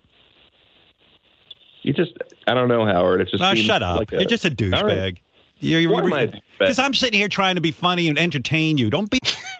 but you're failing. At least he's honest there. He's trying to be funny. He's trying. Trying. He's so fucking analytical about me. And how about he's trying to give Richard some good advice Yeah, About being in a movie? yeah. It's just about stupid. not wasting his time? right. But it's fun. He Yeah, yeah, it's fun it. for you. He's in show business. He's wasting No, his it's time. fun for Richard. Richard, did you Okay, not have good. I want Richard to have lots of fun. Okay, Chad, Chad, get off my phone, Chad. what a fucking moron. Chad. Who's he? Doesn't know anything about my relationship with Richard. He's pissed now. He's absolutely fucking livid. He was already pissed enough that that Richard got this and got good pr- like praise and whatever and was all happy about it. You got to shit on his happiness. But now that he's being told he's a big piece of shit, this is what you get. So imagine Beth as a you know not even you know caller his wife tells him you shouldn't do this or you can't do this she probably knows you well i'm sure she doesn't first of all but when she does this is the treatment she would get I, I, listen, I've known, I've lived with individuals who have that same, who had that same mentality, just misery. And there's always that adage of people of people saying misery loves loves company. No, we really don't. We we want to get rid of you people. As I said, you want to cut off that toxicity. They have this this what is it? Uh, Stockholm syndrome at, at, on that show that they just accept his his his his way of being and they just you know it's almost like you when you get that uncle who you just put him in the corner and ah you already know just leave, let's let's just leave uncle uncle teddy in the corner and let him just watch. TV. yeah you know it just you know we just leave him there. He'll be all right. Don't worry about it. It's a good analogy because it, it really is yeah that like family reunion and you got to put up with uncle so and so who's going to probably you know get drunk and talk shit and whatever and then you never have to see him again for the rest of the year. The only reason it makes sense in, in to take that kind of shit is if you have another gig lined up and you're just biding your time. And this being 2017 this this particular clip in the spring would make perfect sense if a year later he pulled a sussy or he pulled Richard pulled a you know like a stuttering John and managed to get his own gig on VH1 or something else or became like a session guy and like was making money full time as a drummer that can play whatever you want. well nowadays with these guys which is interesting to ask is they, they, they can't really pull off the phone calls like they used to um i guess they're they're they're writers now if you want to you consider that if that's what it is but what are you writing for? And um i guess you hang around now because it's a check because if if sal can do a uh straight to video movie or richard could pick up a you know pick up a a, a pair of drumsticks and and, and do a, a concert here and there whatever i guess you just keep the job because that's what it is right i mean what what more why are we there People ask this all the time. What do they do now? Why are they even on the show? That's how infrequently you hear them, and unless it's a tradio call or something like that. But they have other people behind there, and I it wouldn't. Like I said, I believe it's strictly on a do my bits get on basis, and if they're you know whatever live, uh, they get on the phone. But d how much money do I think they're making? I think they're still making shit. They're still making shit money, but uh, in a way, it's better for them because they don't have to be around that awfulness. They probably don't even have to be in studio because there is no studio. They can still work from home, um, and uh, they don't have to be in the abuse network. Basically, it's kind of it's kind of hard uh, you know it's uh, hard to read because you know richard still if i'm not mistaken still lives in uh like the uh a nice jersey is it jersey now i thought he was in long island city I have no Uh, idea. but you know he has you know two kids you know he has Mhm. a family such you know then you know it's not especially still being in the metropolis of new york city it's not it's not it's not it's not cheap so No. that um you know it, it, how that that money is being doled out by wiggy is is we we know he holds it close to the chest or to the wallet so it's kind of I don't know. It's kind of it's kind of interesting to know how they how they they're still carrying along. Yeah, he holds on to that money like a tree sloth holding onto a branch, man. Like this is, uh, you know, he. It's just like, and, and like, I guess the question a lot of people would be asking is, well, then why have all these other people and still keep Sal and Richard on? I suppose they do uh, serve some function, getting on the air once in a while, but also I believe they do just literally technical stuff like audio clips uh, for Fred, perhaps. But again, overpaid for the amount of time you hear them. Yeah, and now that Scott's not there, they have to do that. Yeah, it's true. Yeah, they they, they, they still stay on for that. I'd say that was tacked on. And just like if you want to keep your job, you'll have to do this as well. Like, okay, I guess so. Right. Yeah. Meanwhile, they probably got like they probably got Bo- Cowboy Bob Orton casts on both hands because their wrists are getting carpal tunnel up the ass from clicking, mousing, mouse clicking, and using left, have- forcing themselves to be ambidextrous. The Iron Mike Sharpe brace. God love Iron Mike Sharpe. He would have liked him. He Howard would have liked him. He actually really did have OCD. Oh, oh yeah, that's right. Yeah, I've heard stories. Yeah. They called him Mr. Clean. That was the best story. Because he spent hours, he got himself locked into some arenas because he wouldn't stop showering. That and when he became a trainer, he would have the the wrestlers. That was their routine for the first two hours. They had to clean the ring, and then the last two hours was to clean the ring again. Wow, unbelievable. Richard didn't get paid. Richard stood around. I on did. I did get paid. Please. What minimum? No, it's just it's a whole agenda with these directors. Like they put my guys in as kind of like a, a promotional thing, like Benji Right. with Sharknado, and then I talk about it. It's a manipulation. Yeah, but I'm Do you think he got paid as much as Yeah. those mentioned? I know you're were actually worth? friend with I'm the director. friends with and James why Gunn, did, yeah. how did that happen? I met Uh, him in Vegas Right. How did that happen? years ago. Yes. When you worked for him. But on your own. And he was he's a fan of the show. It wasn't at a, like Uh, a uh, fan. no, I know show that- thing. Richard, stop it. Why do you think they chose you for that role? because So he knew I'll I talk would have a about blast. it. Yeah, yeah. He's worried about your fun. Guys, fucking making Guardians of the Galaxy. He's thinking, how can I have Richard have fun? Guys are so thick. Jesus Christ. We're actually. How many people watched Guardians of the Galaxy 2, looked up and said, Hey, that's Richard? I mean, it's only the, the handful of us who know him. Like, it, it's, it's, I- when I first saw it, to be honest with you, didn't even recognize him. Didn't even Same. pay attention to it. Didn't pay attention to it. It wasn't until he brought it up that I went, Yes. oh, and I had to look at it like, oh, and I was like, oh, it is Richard. I saw Richard quicker in the uh, Harold and Kumar movie than I did in Guardians of the Galaxy.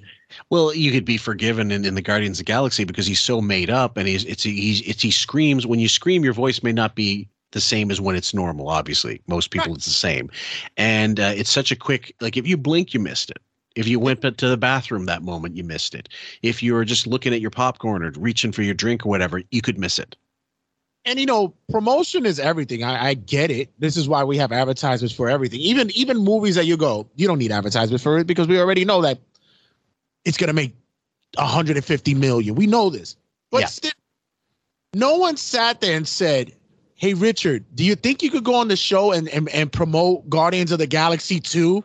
Yes. Because oof, we're gonna really need that Howard Stern audience to see it. Fuck no. meanwhile howard just did a 20 minute plug for guardians of the galaxy exactly. It's like the Heineken freaking uh, commercial they did with Robin. Check out that You know- episode.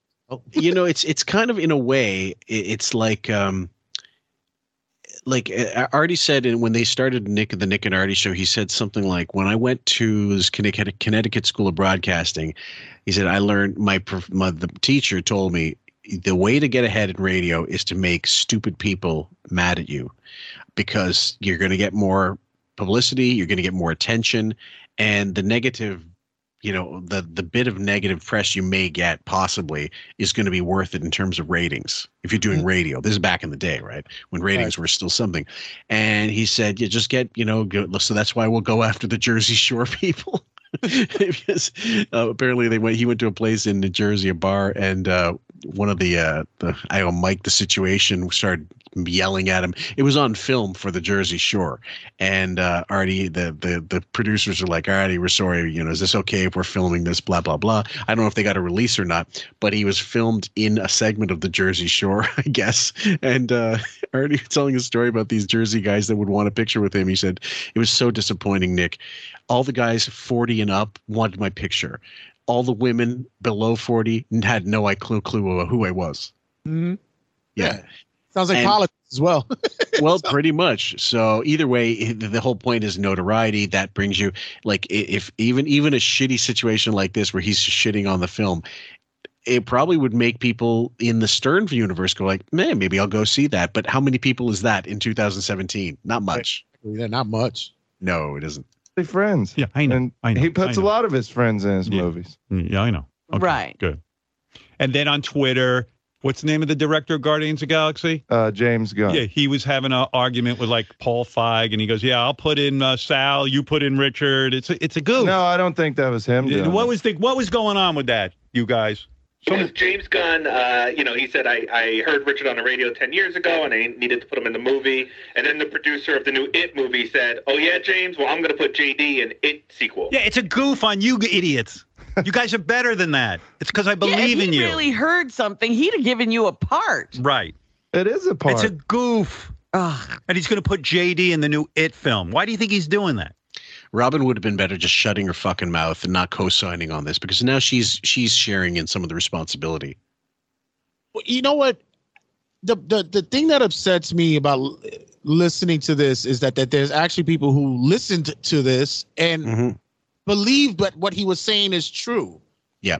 Um, it makes me think. I, I think about uh, another another um podcast or another show that I listen to, the Dan Patrick Show. It's a sports show, and who also a huge was a huge Stern fan, big Stern fan. And the reason why that he had his uh backroom guys or his uh producers on the show as part of it was because he got that inspiration from from Howard. He's also a guy who has made a relationship with a certain big name celebrity and who has given him a small bit role in every movie he- he's done. Adam Sandler puts him in every freaking movie that he he does now. Mm-hmm. And he has the, he has if you know probably the most screen time that you know like the, a minute in a, in a movie. Mm-hmm. But he's a guy who sits there and goes, "Hey, you think I could get one of the Danettes on on the movie too?" And sure, Wiggy on the other hand, just you know, is he's he's the anti Patrick. He just is like, oh, fuck this. I, I'm, I'm not. I, you know, I I hate the fact that you're connected to me and that you're getting these opportunities. How's how's how funny is it that Richard got made up to look like a Ravager and in makeup looked better than Wig does normally? I'll show, we'll, we're not going to include it in part of the clip, guys, but if you look it on YouTube, you'll find it. I think literally you find Guardians of the Galaxy down there, and you'll find the clip. Yeah, he looks like a he he, he was made up to look like a Ravager, and uh, Wiggy looks like a scavenger. He looks more like a vulture. like a fucking blue heron. It's a goof. I don't. You're mind. being goofed on. I don't mind being goofed Okay, on. good. Just know what's happening out there. Fucking guys, I got to explain everything to you. Jesus Christ. Same with the. Even the audience. This Ben Stern. No, it's it's Ben. No, it's, I think that's more Ray though. I, to honest, are you really? You really? Well You- the, well, the shitting on things, yes. I mean, we did that episode with Bob where she he, he explained that uh, he, the, the one part that we believe he's being truthful about was him shitting, saying that Ray would shit on other mothers to I- him. I always said that, and especially when I'm listening to the old episodes, that when he does the episode, I mean, uh, the um, impression of Ben, it's never quite on. Ben always seems like some. It, it it's never that that that that uh close to an imitation. His Ray is exact because that's him. Yes, he is his mother. He's he's his, his, his the son of his mother. Uh, but also when you're hearing him do this, it it it just exudes the fact that his whole celebrity is should have been him, but he knew it couldn't be just him because he needed the cast of characters around him. I think so. And well, the, the other thing is, of course, like when he does his Ben impression, it's hyper it's hyper unreal because Ben, when he gets on the air, is sort of lackadaisical. Like that was his nature. Like he didn't he didn't always talk like this. It was more like. Well, this is the way it was. It was a more faster paced New York style of speaking, and it, it, it. I hate to say it, so like Mark Morrison, he had a watch his flow. ben Stern had a good kind of lyrical sound to his voice, where he was comfortable always talking. He never had a problem, and being a guy that worked in a recording studio, you would imagine he would be very comfortable speaking in any situation. He always had proper modulation. Yeah, absolutely. Doesn't get it. Benji was Sharknado. He just shot another Sharknado. Benji thinks it's his, he thinks he's he's on his way into some big right, he's action. got a film. resume now. He's got uh, several Sharknado. appearances. It's not doing anything for Ian. What's his name? Ian Ziering. It's certainly not going to do anything for Benji. And I'll bet you Benji shows up on time for that gig. Oh yes. Yeah. And I'm I'm not goofing on JD putting him on it. I, I gave JD a real job because I believe in his skills. Mm-hmm. Same with you. You gave JD a job because you wouldn't charge give him any money. Basically, what was that one line in the uh, the uh, serious problem uh, Reddit thread where he said uh, he was told, "Look, just up JD's salary to sixty thousand, whatever. It would really mean the world to him." And he says, "I don't care about JD." I believe that. I believe that was an exchange. Can you can you can you imagine once again living in New York City and working with a man who's making 250 at the time million dollars as they would they would pronounce or whatever. And this was this was you know uh, uh, speculated. And the trickle down effect is your guy is only making fucking fifty thousand dollars, if that, to pull video clips. I mean, in any other in any other universe, it be the Colbert Show, be it Jimmy Fallon or anybody who was doing that, they wouldn't be nowhere near making that money. Jim uh, was it Vinny Favale was known to have made five hundred thousand dollars a year, and he did nothing at Letterman, nothing. The Tonight Show writers, I think, I think when um, uh, there was a point there where maybe it was a union requirement, but it union standard. I think it was something union union scale for writers on the Tonight Show at the time. I believe were like two hundred thousand Right. for a network TV show, but they're not on. You know, and these it's not even like these writers are on screen.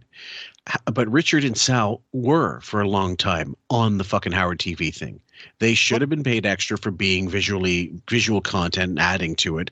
And I'm sure it was part of their contract. No, you're not going to get paid anything extra from Howard TV. Well, that's that's a, that's um going back to wrestling. That's a, another issue that's that's happening with talent now is that they're not looked upon as entertainers because that's the um the argument of sports as opposed to entertainment, Mhm. and that's you know Vince came up with the whole sports entertainment thing, not Yeah. only because it was for the reasoning to not pay a certain amount of money for a venue, but also because now the wrestlers who can be deemed as talent be part of SAG, and he wants nothing to do with that because that means they're unionized. It's only a handful of them, and especially now with the purchase through Endeavor that would that has William Morris with them, that a certain amount, uh, a certain number of them can be tied to that agency. But he won't do it for the rest of them.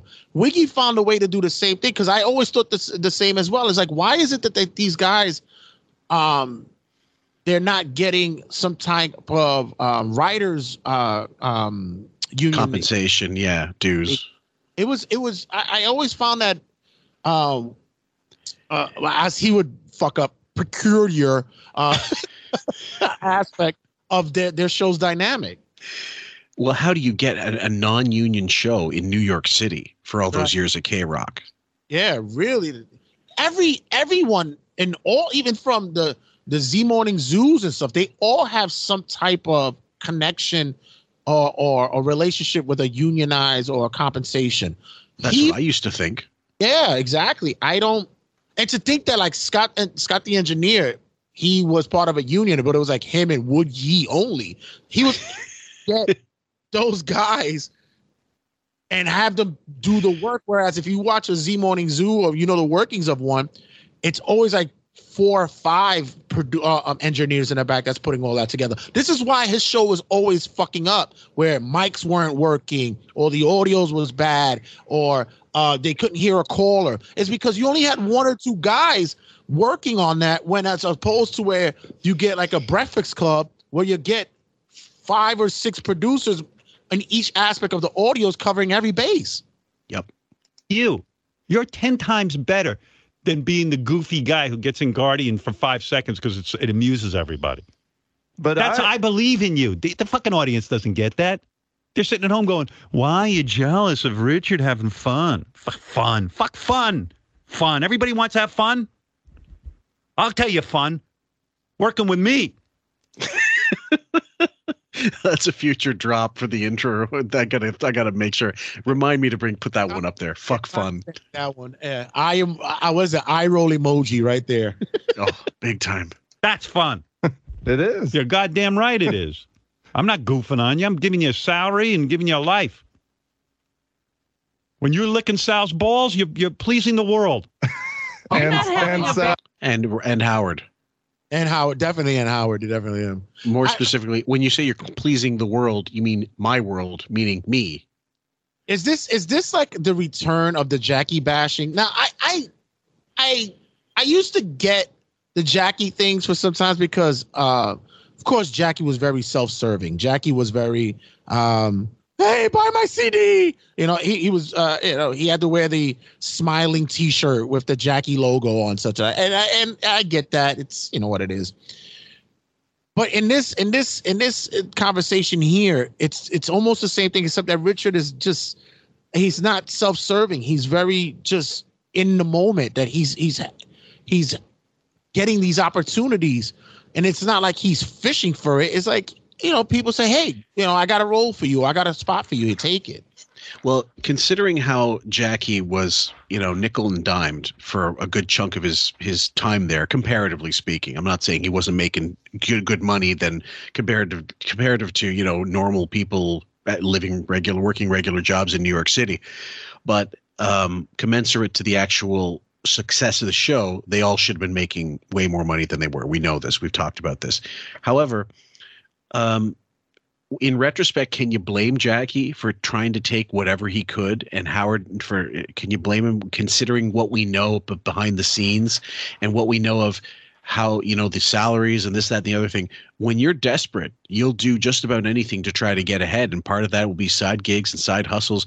I think it's sad personally that Booey had to do that, or he felt he had to do that. I think it wasn't he felt he had to; he needed to to make things to have a little more spending money he might have to do these appearances this that and the other thing.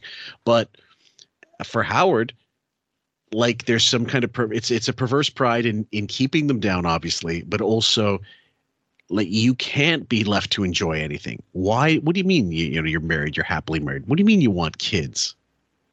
Yeah, yeah, exactly. It's um, you know, it, you you you hear Gary doing the monster trunk shows or open Crazy Eddie. It's like you would think that wow, why would he need to do that?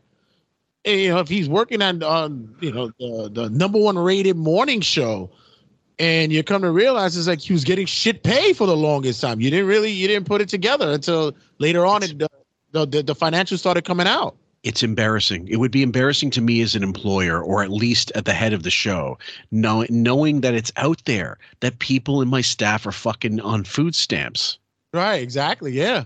You know, Yeah. but and so and this is what I don't get. He he was so concerned with what the show his impression of himself, but he didn't mind being thought of as a cheap piece of shit.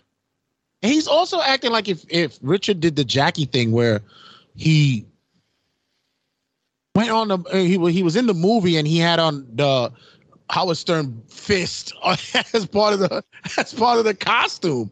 Yeah. It's no, or Richard had a Tradio shirt. I love Tradio shirt, and that's another one of those things too where he had a problem with him uh, with he and Sal uh, selling the I love Tradio shirts and such like that. It's like, dude, what what what do you want these guys to do? It's not like they were making big money. If they were making big money, hell, you had a big talent on your show, and you knew his his habits and his and his and his dysfunction. Artie, and he had to take these gigs because the money that he you guys were paying him was shit. Yeah, and and he also the fact was he knew that that money was out there. I mean, let's be honest. You're already you find out you can make 50,000 50,000 in one night doing Right. 45 minutes of stand up. Yeah, You're not going to take it. Yeah, definitely. And you're not going to take it every single time you can, thinking you can keep it together for, you know, the rest of the year. If Artie was in even better shape, like let's say he was in fantastic shape throughout that time there, uh, he would have done more gigs. he would have left. I honestly believe that in a better in a better uh, in a better environment, in a better condition, I think he would have left the show on his own and did something on his own. If it was Eventually, if it was- I think so too. Yeah. yeah, the monkey on his back, yeah. Yep. Maybe because of James Gunn or whatever his name is. James Gunn. James Gunn ain't empl- who's, who's that the director? He ain't employing you. He's gonna give you if he wants to employ you, let make you a fucking uh, a, pu- a puppet like he did with Bradley Why Cooper. can't you be the raccoon? Yeah, why why are you not the voice of raccoon? Hi, I'm a raccoon. I'm a talking raccoon. It's funny. Meanwhile, Howard he bragged after private parts that uh, Betty Thomas wanted to put him in with Eddie Murphy in an Eddie Murphy movie. And then when he found out he was going to be in as a voice for the squirrel, Oh, but he said no. Yeah, for Doctor Dolittle. Yes. And he missed out on that. Yeah, Mara. He couldn't even be Howard the Duck. Would have been great.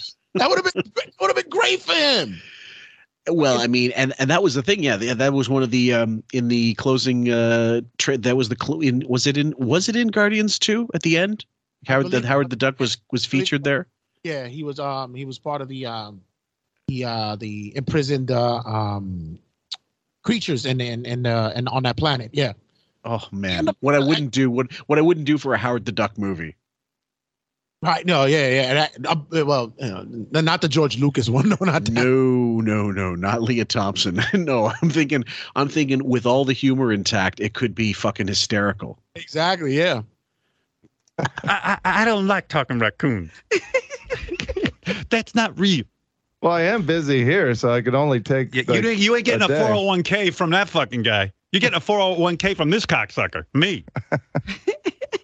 I know. 401k. Remember 401k? That'll fucking that tells you who your friends are. Oh, yeah, my friend is the the boss that's shitting on me for taking another gig. I know I'll never do this again, and and make sure he doesn't find out about it if I do.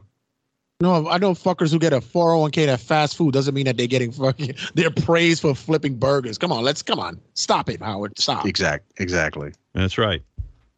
You know who my friend But is? You're gonna have to put a kid through college. That's right. You know who my best friend is? A guy named Jim Meyer. Meyer. That's right. That's my best friend in the whole world. You know why? He's he employs goofing me. on you. He gives me a 401k. so we've gone from not only is he only friends with people he pays, but he's also friends with people that pay him. Don't you? Like, don't- I, I love when we always go back to when they ask him who are his close friends, and he says, "My therapist." My therapist. that was the first one right off the gate. Wasn't his wife, wasn't his his children, wasn't it, it wasn't Ralph even. My therapist. Oh, Dude, it's not even like the similarities between him and Carson go so deep. That's another thing Carson said in an interview one time. His lawyer was his best friend. and that's that that's sad. That's, that's And and Bushkin had no idea, no didn't have any sense that he was even thought of as a friend. He's literally like, This is my job. I got a high profile client, and it shocked me because we weren't even that close. Hell. It, it wasn't even Bianca. It was my therapist. That's Oh. right. so would Howard dive in the pool for his therapist? would he remove his boots? None of his necessary. None of it's gonna mess up his boots. Yeah. I'm just saying. I Jim don't Meyer's the greatest fucking guy on this planet. Don't kid yourself. Not James Gunn or whatever the fucking director is. He, I got to rescue that fucking doctor. I still put a deposit down for the year. Retainer. He's my friend. He's my best friend. Yeah, yeah, right. Mm. He put me in Guardians of the Galaxy for three seconds as a goof, and then he can like have a funny conversation with the director of it. And when all the when all the privileged directors get together, they goof around on JD and you and Benji and Sharknado, a piece of shit movie. Benji's better than that. And Benji's on time for Sharknado, but not for here. It's, you guys got it all backwards. Now get out of here. they're like that Mets pitcher. Right. They don't get it. And the I'm on- audience doesn't get it. I'm on time here. No, I know. You. I you work my ass off here. Ah, come on. Nobody's I can't have a little. See, right there. He had a little bit of pushback. Someone saying he Richard goes, ah, come on. He goes, ah, you know, like, well, see, I'm always here. What the fuck are you talking about? A little bit of pushback, and he just folds. you know, I I I never understand why there's the, the only one, and I and he annoys the hell out of me in many many instances.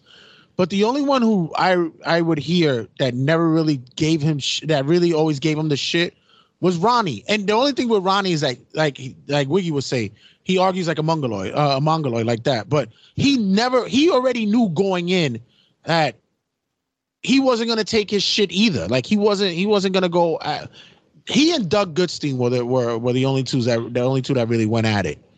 Uh, Booey, Booey on occasion, but mostly he got his big balls when he was on the wrap up show and could talk freely.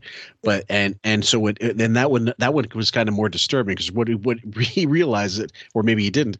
Howard will hear the replay, so you're not getting away with anything. You're all you're doing is you're buying time for, you know, until the next morning when he decides he's going to shit all over you. But uh, at the end of the day, you have to you have to suss out that you know like ronnie he's older he's been there that's the thing ronnie knows exactly how far he can go You know, you- it, it, you after a while, you don't want to kiss the ring anymore. You want to stop kissing that ring. oh yeah It, it starts tasting like shit after a while. You just especially when it's been up ralph's ass fuck fun on the Uh, side. No, you of course you can have fun, but just know what's going on here. I know, and I'm All right. even if it is a goof, I love it. I loved being. Okay, I, okay, I'm a I got fan it. of the I got movie. good. good. I- Don't call your dad. I love James. He's awesome. Good. Right. Thank you. I love him. ralph held this uncomfortable ring up his ass for five years and now and now it's you little man it's yours if that ring that ring is like the fucking Green Lantern ring, and it makes everything gay. the rainbow rainbow beam Now, here, here, and I, this is a question I was going to ask earlier. If this happened with Ralph, would he be getting the same tongue lashing? Well, poor choice of words. But, uh, would he get, getting the same kind of ridicule as Richard was getting? yeah, between rim shots. Um, I think if it was Ralph, I think uh, yeah, but not the same type, but a sim- not similar, but not exactly the same, because he knows Ralph is. The thing is, he knows Ralph knows shit. With Richard, it's literally just naked rage, naked jealousy. With Ralph, it's more like I know he's my bitch, so I can do whatever I want, and he'll have to come back to me. But even with Ralph, there's only so far that he goes for whatever reason. And I think partially because in his head, it is one of those things where, you know what? Um, maybe one day I will go too far and Ralph will drop a fucking package off at the New York Post. Is but also because I remember when Ralph would do. Uh, there was a time when Ralph did the VMAs, and he was in the crowd, and he got thrown out for stage diving and all this nonsense. But Wiggy, not not muff diving. no, he'll stay away from that. Okay. Uh, but he didn't give him shit because wouldn't that be a poor representation of the show of him being thrown out of the VMAs, or it's just because hey Howard is wild and crazy that that's you know that's plausible that he would get thrown out. Yeah. I mean, it, it, it's. It, I guess it depends who it is, but Ralph, because also Ralph probably gets way more than Richard. I don't. I'm not saying it's a shitload, but I'm sure it's six figures, Oh, okay. Like double what Richard gets, and he has some Polaroids. so I think that colors the argument a little differently. Okay. Um, instead, where you know how, how Ralph has the uh, Howard has the H- Howard TV Polaroids of Richard, you know, getting his taint waxed and all that shit. So, and it's on the it's on the uh, you know the the playlist at uh, Castle Gay Skull. Go have a baby and get in movies. You understand the directors? It's it's their it's their um, amusement. Remember when in in in, in that movie when when uh, De Niro is talking to uh, well not De Niro the other guy Pesci. He goes, "Do I amuse you? Do I amuse you? amuse you?" I moves you. I tell you, once he got when he once once he got them that that that new line of teeth, whoo boy, he was butcher he was butchering the English language, like if he was like cutting the fat off a steak. I'm telling you. You you saw that picture I posted, that screen cap from one of the Howard TV videos with those fucking chompers wide open. Yeah, let me tell you, he he talked about Sal when Sal got his. Jesus, tho- those those aren't even veneers. They're Veneers. Their saber tooth tigers don't have such a set. exactly. It's like the Holy it's like the saber tooth at freaking Ice Age. No kidding. I mean, I'm funny. Funny how? Do I amuse you? That's what these guys are doing. But I don't. That doesn't bother me Okay. if that's well, what they're then doing. you're then that's who you are. Then So- you won't shoot somebody in the foot. That's right. That's it. Yeah, the two directors are like they get together as a goof. Yeah, I took the fat hillbilly and gave him a two second role. Yeah, yeah. I'm gonna take that uh that big mumbler from the show and put him in the fat fat redneck, fat hillbilly. Sorry, that was the quote. Every aspect of it, like that kind of that's abuse. That's just flat, flat out abuse.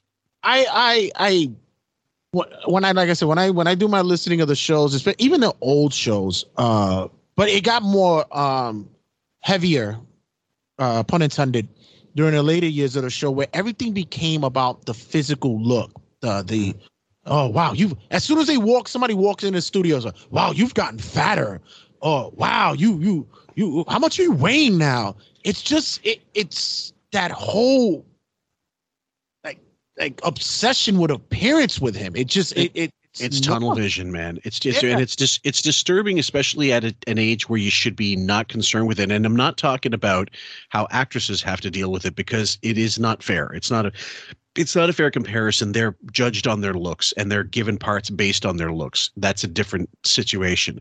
A media guy on the radio or even a sportscaster, they don't give a fuck. Only that they look clean and presentable.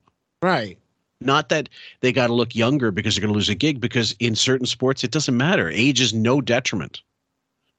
it, it, it, it that and the um just the the the the this the thought that this is so important to you that that these two directors are having conversations about uh JD and Richard uh, on Twitter.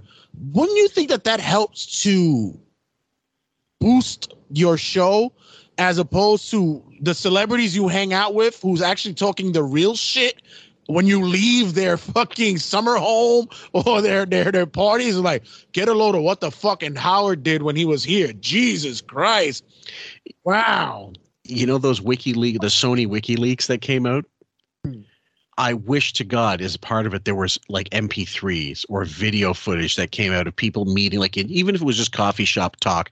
Like, what about Howard? You check out that fucking rug he's wearing. Oh my God, who does he think he's fooling? Latte, please.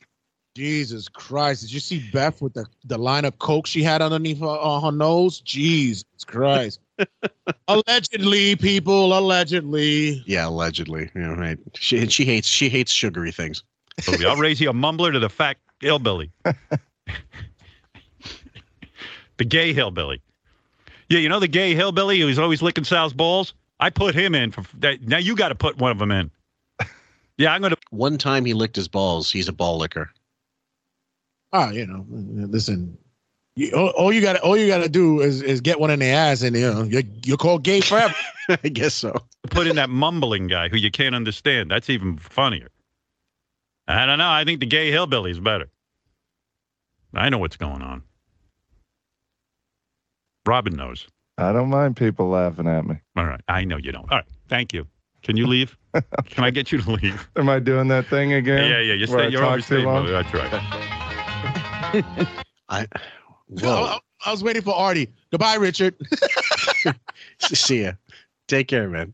Take care, Richard.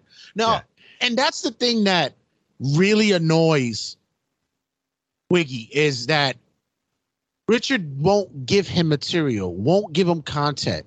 Yep. Booey would give it to him. The Pace would give it to him.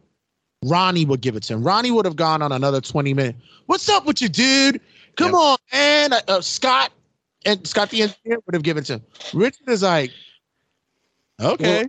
Well, Nope. listen to how how empty it is when it's just him raging into the nothingness. It's no different than that Cumia video that uh, I think that that Raven, uh, sorry, that Sam and Bob are going to cover eventually if they they're not doing the one I'm thinking of. Without a guest, without something somebody to play off of, without someone to add something to the discussion, and you have a 79 giving you these rants, it really is just aimless, pointless, rage bashing and and uh, utterly fruitless. Like it really doesn't matter because number one, he's already done it. He's in the film. It's in perpetuity, and you can't, with apologies to uh, Tony Bennett, you can't take that away from him. Uh, which by the way, you can't say it's fruitless because the person who's saying fruit. So very very smooth. that was that was like that was fucking Rakim smooth, man. That was amazing. Cheers. Oh. Thank Yeah. you for the nice words about my dad. I Your dad's the best, and Thank so are you. Howard. Uh, you know I love you. I know. Thank you, You know. Howard. Maybe it was he was a good son. Did you ever think No, that it might have been you? maybe people don't like me. But you know what I mean? Like these directors, they're like they take my guys and they put them in these movies for like two seconds. yeah, it's not real. They take my guys, my guys, me, my, my, I. Yep. Got it. It's all mine, mine, mine, mine, mine. Don't you understand? it sounds a little bit like the John Gotti tapes when he's upstairs above the the Ravenite and he's going, uh, "Where's my piece of these fucking construction companies?" Johnny the pig, the guy, but nobody's giving it a piece of money on anything. Oh, I oh took it- God! that- I, I took it as Daffy Duck when he's doing Alibaba and the 40 Thieves. It's like, oh, you are not a, it's all mine, mine, mine, mine. The rubies, jewels, everything. Howard Chup. Uh, the references, people get the references. Oh man. Really seeing something in them. You know, like, like like Baba Booey too. You know, he gets all excited. Yeah, I'm going to put that ape with the big teeth in. You know, even like Ronnie, it, he's a movie star now too. Like the, you know what I mean? yeah. Yeah, we're gonna co- and, and they put him in at the end of the movie during the credits. FBI, everybody down on the floor. Yeah. Get down, get down. Yeah, it's like it's like really. I actually Okay, there's a difference because Ronnie is okay. Wait, Ronnie, like I said, he he's not Robert Redford. Okay, let's let's call let's No. call it. We're not doing uh all the president's men here. We're not doing that. Nope. But when he was on Cougar Town, oh, he loved it. Why? Because it was great to have Ronnie on there because he was friends with the director and one of the well, one of the actresses and Courteney Cox. He was so friendly with them. It was great because you could promote the show. He's not getting anything out of it with the Gunn movie without on Guardians of the Galaxy. It's not promoting. He makes it look like it's promoting the show, but it's not. Like I said, he's not wearing the fist logo anywhere. He's Yeah, not it's none of that. No, it's not blatant. He brought it up. Like Howard brought it up, not him. I was thinking to myself though, maybe Howard's upset that they don't do a remake of Dog Day Afternoon and he doesn't play the Chris Sarandon role at the end of the film. He's got the hair for it. Oh shit. believe in you guys and pay you. But uh, all right. And Benjy did Sharknado. I don't even know how that went. Maybe I'll ask him when I get back. He's already finished his uh, Yeah, he did his shooting scene. for this next. Yeah, it was right on time. And like Gary's in the new Adam Sandler movie, and he pops up for like five seconds. And Gary's all proud of himself. And I'm like, Gary, no, whatever. I, I I don't even want to. Don't get me started. Doesn't matter to me anyway. I don't stop the guys from doing this shit. Go. I, I'm happy for them if it makes them happy. but, you know, just know what's going on here. I'm happy for them. It sounds like it. What do you what what Yeah, take a phone call and all. When does deter you from doing anything? It's like, hey, you got the opportunity to be in like The Punisher, the new uh, remake, and he's like, well, I don't know, because uh, Howard might not like that. I'm gonna be assassin number three that gets killed by the Punisher. If I'm life if if life were fair, they would all get some Hollywood big shot to do exactly for them what Jay Leno did for Stuttering John. Take him away, make them more money, make them more popular, and leave Howard with nothing. Like at the end of Pool Hall Junkies, when Walken says to Chaz Palminteri, I'm going to leave you with nothing. it's exactly what he deserves for all these people. Wilding, everybody that's still on the show right now to just depart, leave, get a better gig somewhere, and rub it in his fucking face. Not even like a fucking farewell note. Look, I I I, I would put in my notice, but no, you didn't do that. Your early fucking radio gigs, and neither did Robin. So see ya. Wouldn't want to be ya. And this is why he can't have a podcast. This is why he won't do. He won't be able to do one because no chance. won't have those cat those cast of characters around him, and his interviewing is fucking trash. uh, unless he, unless you want to put it like on fucking the, the therapy network or something. Uh, do you have father hunger? Uh, or he's not gonna have that ability to talk freely on his own because no one cares about his his in his his, his daily his daily um moments and such his ins his ins and outs no one cares if he was only able to to have the ability to to connect with people even an inkling yeah he might be able to have something but this this day and age it's gone it's far gone man, no curiosity, no interest in anything geopolitical, social studies, um, fucking arts, religion, uh, sports, nothing. I mean, Christ's sake, there's all kinds of like now we're going. So baseball season is, you know, whatever. Uh, the playoffs, the NBA playoffs are started. I think last night they started the first round, right? Yeah Yeah. And so, I mean, there's something you could be talking about.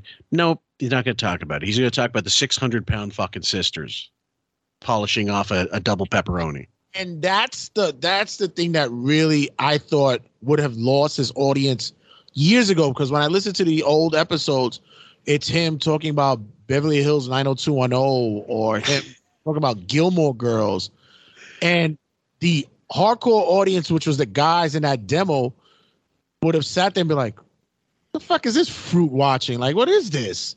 And then when I love when Artie would bring it up when when when when he would bring it up and Artie would be like, "I am so happy I don't know who these people are." there was one line I'll never forget when Lisa G came in with that sweater. I think and already puts on the sweater. Yeah, yeah. And I, I think I can't remember what what, what it was, but um, the term was I think it's a throw or something. Uh, and uh, some type of you know light light uh, outerwear that I guess women wear, and um, or shrug. That was it. It was a shrug. so Howard goes, "What's a shrug?" And Artie goes, "God, I'm so happy you didn't know what a shrug a shrug was." he retained his man card only just. Anyway, guys, we hope you've enjoyed that episode. I know it's a tough, it's a tough slog. It's, some of these are really for exposition, and some of them are really for laughs. Some of them are both. And um, you know, it's just one more thing for those of you who have not heard it. We're had to, we're happy to put this one down to rest, and uh, hopefully we'll be able to put this fucking cocksucker down to rest. Lay this, lay them, lay him out as well, and give him give him a nice Paul Roma triple backbreaker on the way into the fucking dirt nap. Listen, I, I, it's still, it's still, it's still astounding that While everyone's getting cancel cultured and some are even cancel culturing themselves, this guy still has found a way to trudge through all that. He's still found a way to make it through. I, it, it, it boggles the mind. Well, one thing I'm thinking is like if it happened to Ellen, like one of these these threads that just everybody tell us your awful Ellen stories on Twitter. Why not do the same for him and see what kind of traction it takes? And the answer is nothing. No one will care. Yeah, exactly. But I'd love to be able to make it a thing by just saying like, "Hey guys, tell us your shitty Howard Stern stories. Ex workers, you know, ex ex uh, interns, tell us." And I'm sure a lot of it would be nonsense. People claiming to have worked for him or with him or that and the other this that the other thing. And then you're just going to get a bunch of sycophants going, "He's the best man. Fuck you. You don't know what you're talking about." That that he has even one of those left over is still astounding to me in this day and age. Yeah, but uh, we'll we'll we'll we'll keep um we'll keep going through the the the the muck and trying to bring uh diamonds out of it for you guys if we can. Yep, we'll peel the onion continually, continually. We'll cry all the way down to the center of it, guys. Have a good one. Thank you so much, brother. Goodbye, my sweet loves, and thank you guys for having me on. And uh, once again, support QF, guys. And Turnbuckle Tabloid. What you got in store for? Uh, well, they don't say for this week, but for future weeks' purpose when this finally gets out.